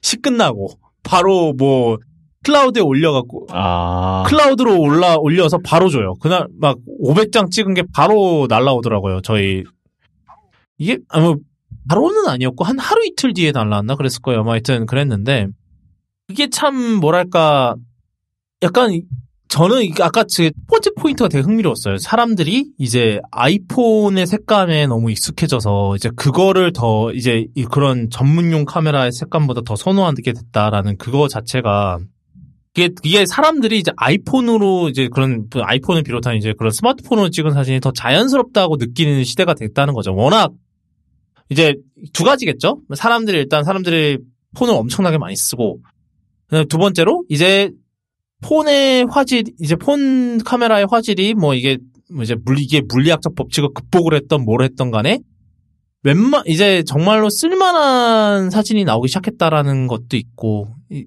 이 이런 거에 이제 뭐 이제는 막 우리 이따금씩 보잖아요. 뭐 아이폰 으로 찍은 뭐 영화라든가 이런 것도 있고 그다음에 뭐 아이폰으로 찍은 잡지 화보 사진이라든가 이런 거 이따금씩 나오잖아요. 그리고 어차피 다 휴대폰으로 본다. 그러면 그- 생각보다 그런 차이가 없다. 뭐 그런 것도 있는 거죠, 사실은. 그런 것도 있고. 그래서 이것 이게 다 되게 저는 흥미로웠어요. 이 막 아이폰으로 스냅을 한다고 약간 그런 거 자체가 되게 흥미로웠고. 근데 이게 또 찍고 나서 보니까 이게 또 말이 되긴 하겠더라고요. 이제 이유를 들어보고 하면은 왜 이거를 하는 왜 이걸로 하는 걸 좋아하는지 알겠더라고요. 물론 이제 막 사진은 막한 500장을 보내셨어요. 사진이랑 영상이랑 합쳐서. 근데 물론 이상한 것도 많죠. 뭐냐면 이거는 뭐 그 정리도 안 하고 그냥 한 방에 다 보낸 거니까 원본을 그냥 한 방에 보내준 거니까. 근데 그리고 이제 요즘은 또 즉각적인 그 공유의 시대 아닙니까? 그래서 이제 사실은 이제 나오 이제 일반 그런 스냅 같은 이제 분식 스냅 이런 거는 나오는데 그래도 한 달 막 이렇게 걸리니까 한두 달 정도 걸리니까 뭐 막 바로 인스타에 못 올리고 약간 그런 게 있단 말이에요. 근데 얘네들은 바로 오니까 뭐 그냥 이 중에서 마음에 드는 사진 몇 개 뽑아서 그냥 바로 올릴 수 있다라는 그런 것도 있- 그런 장점 있고 약간 이, 이런 세계가 있다는 게 저는 되게 신기했어요. 그러니까 약간 뭐 이제 스마트폰 카메라가 어디까지 왔는지 약간 그런 것도 좀 볼 수 있었던 것 같고, 예.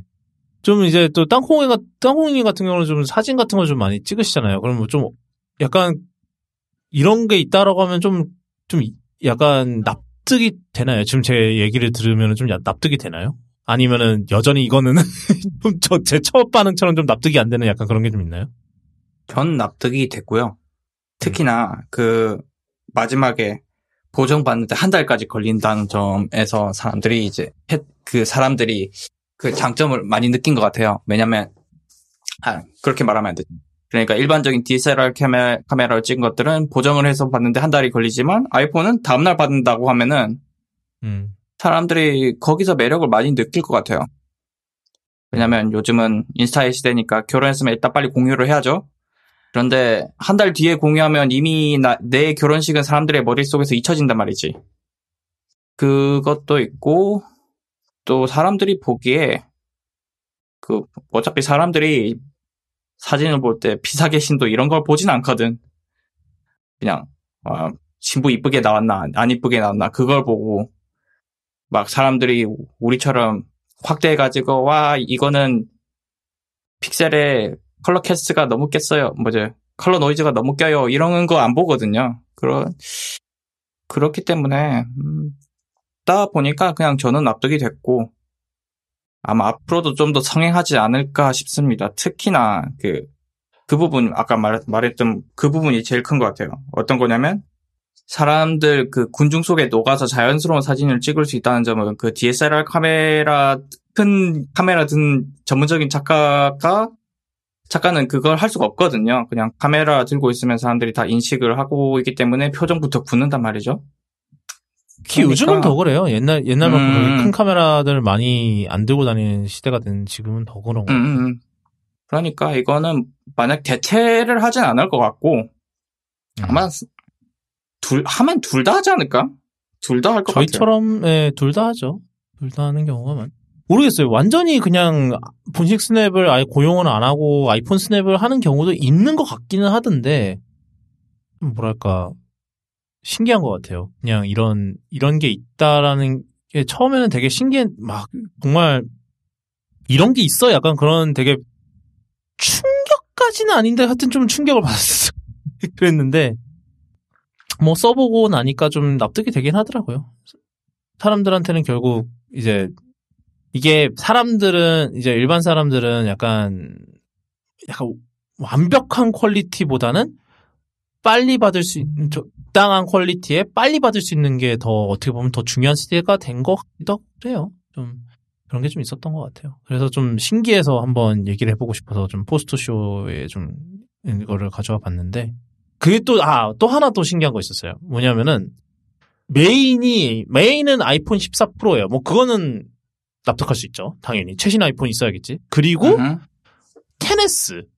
그러니까 이게 아이폰이 세대를 거듭하면서 이게 바뀌잖아요. 좀 뭐라 그러지? computational photography가 많이 바뀌지. 그렇죠. 그 컴퓨 이제 알고리즘 이제 사진 알고리즘이 좀 진짜 세대를 거듭해서 바뀌잖아요. 그러다 보니까 옛날 구형의 그거를 선호하는 분들도 있는 거예요. 그리고 이제 구형 같은 경우는 옛날 거는 좀 optic이 좋진 않았었으니까 그 오히려 그 blur blur한 걸 선호한다. 뽀샷이죠 일명 그게 자체적으로 뽀샷이가 되는 거지. 그렇지. 내 얼굴의 잡티를 없애는 가장 좋은 방법 중에 하나는 안 찍는 거거든. 애초에 음. 밀어 처음부터 밀어버리면 뒤에서 보정할 필요가 없어. 하여튼 그래서 그렇게 두 개를 들고 다니신다고 하더라고요. 그래서 그 네, 그래서 뭐 14 프로랑 그 14 그래서 테네스 이렇게 들고 다니는 그게 네, 그런 경우가 많대요. 그래서 입니다. 뭐 좀 그러면서 좀 신기했던 것 같아요. 그 네.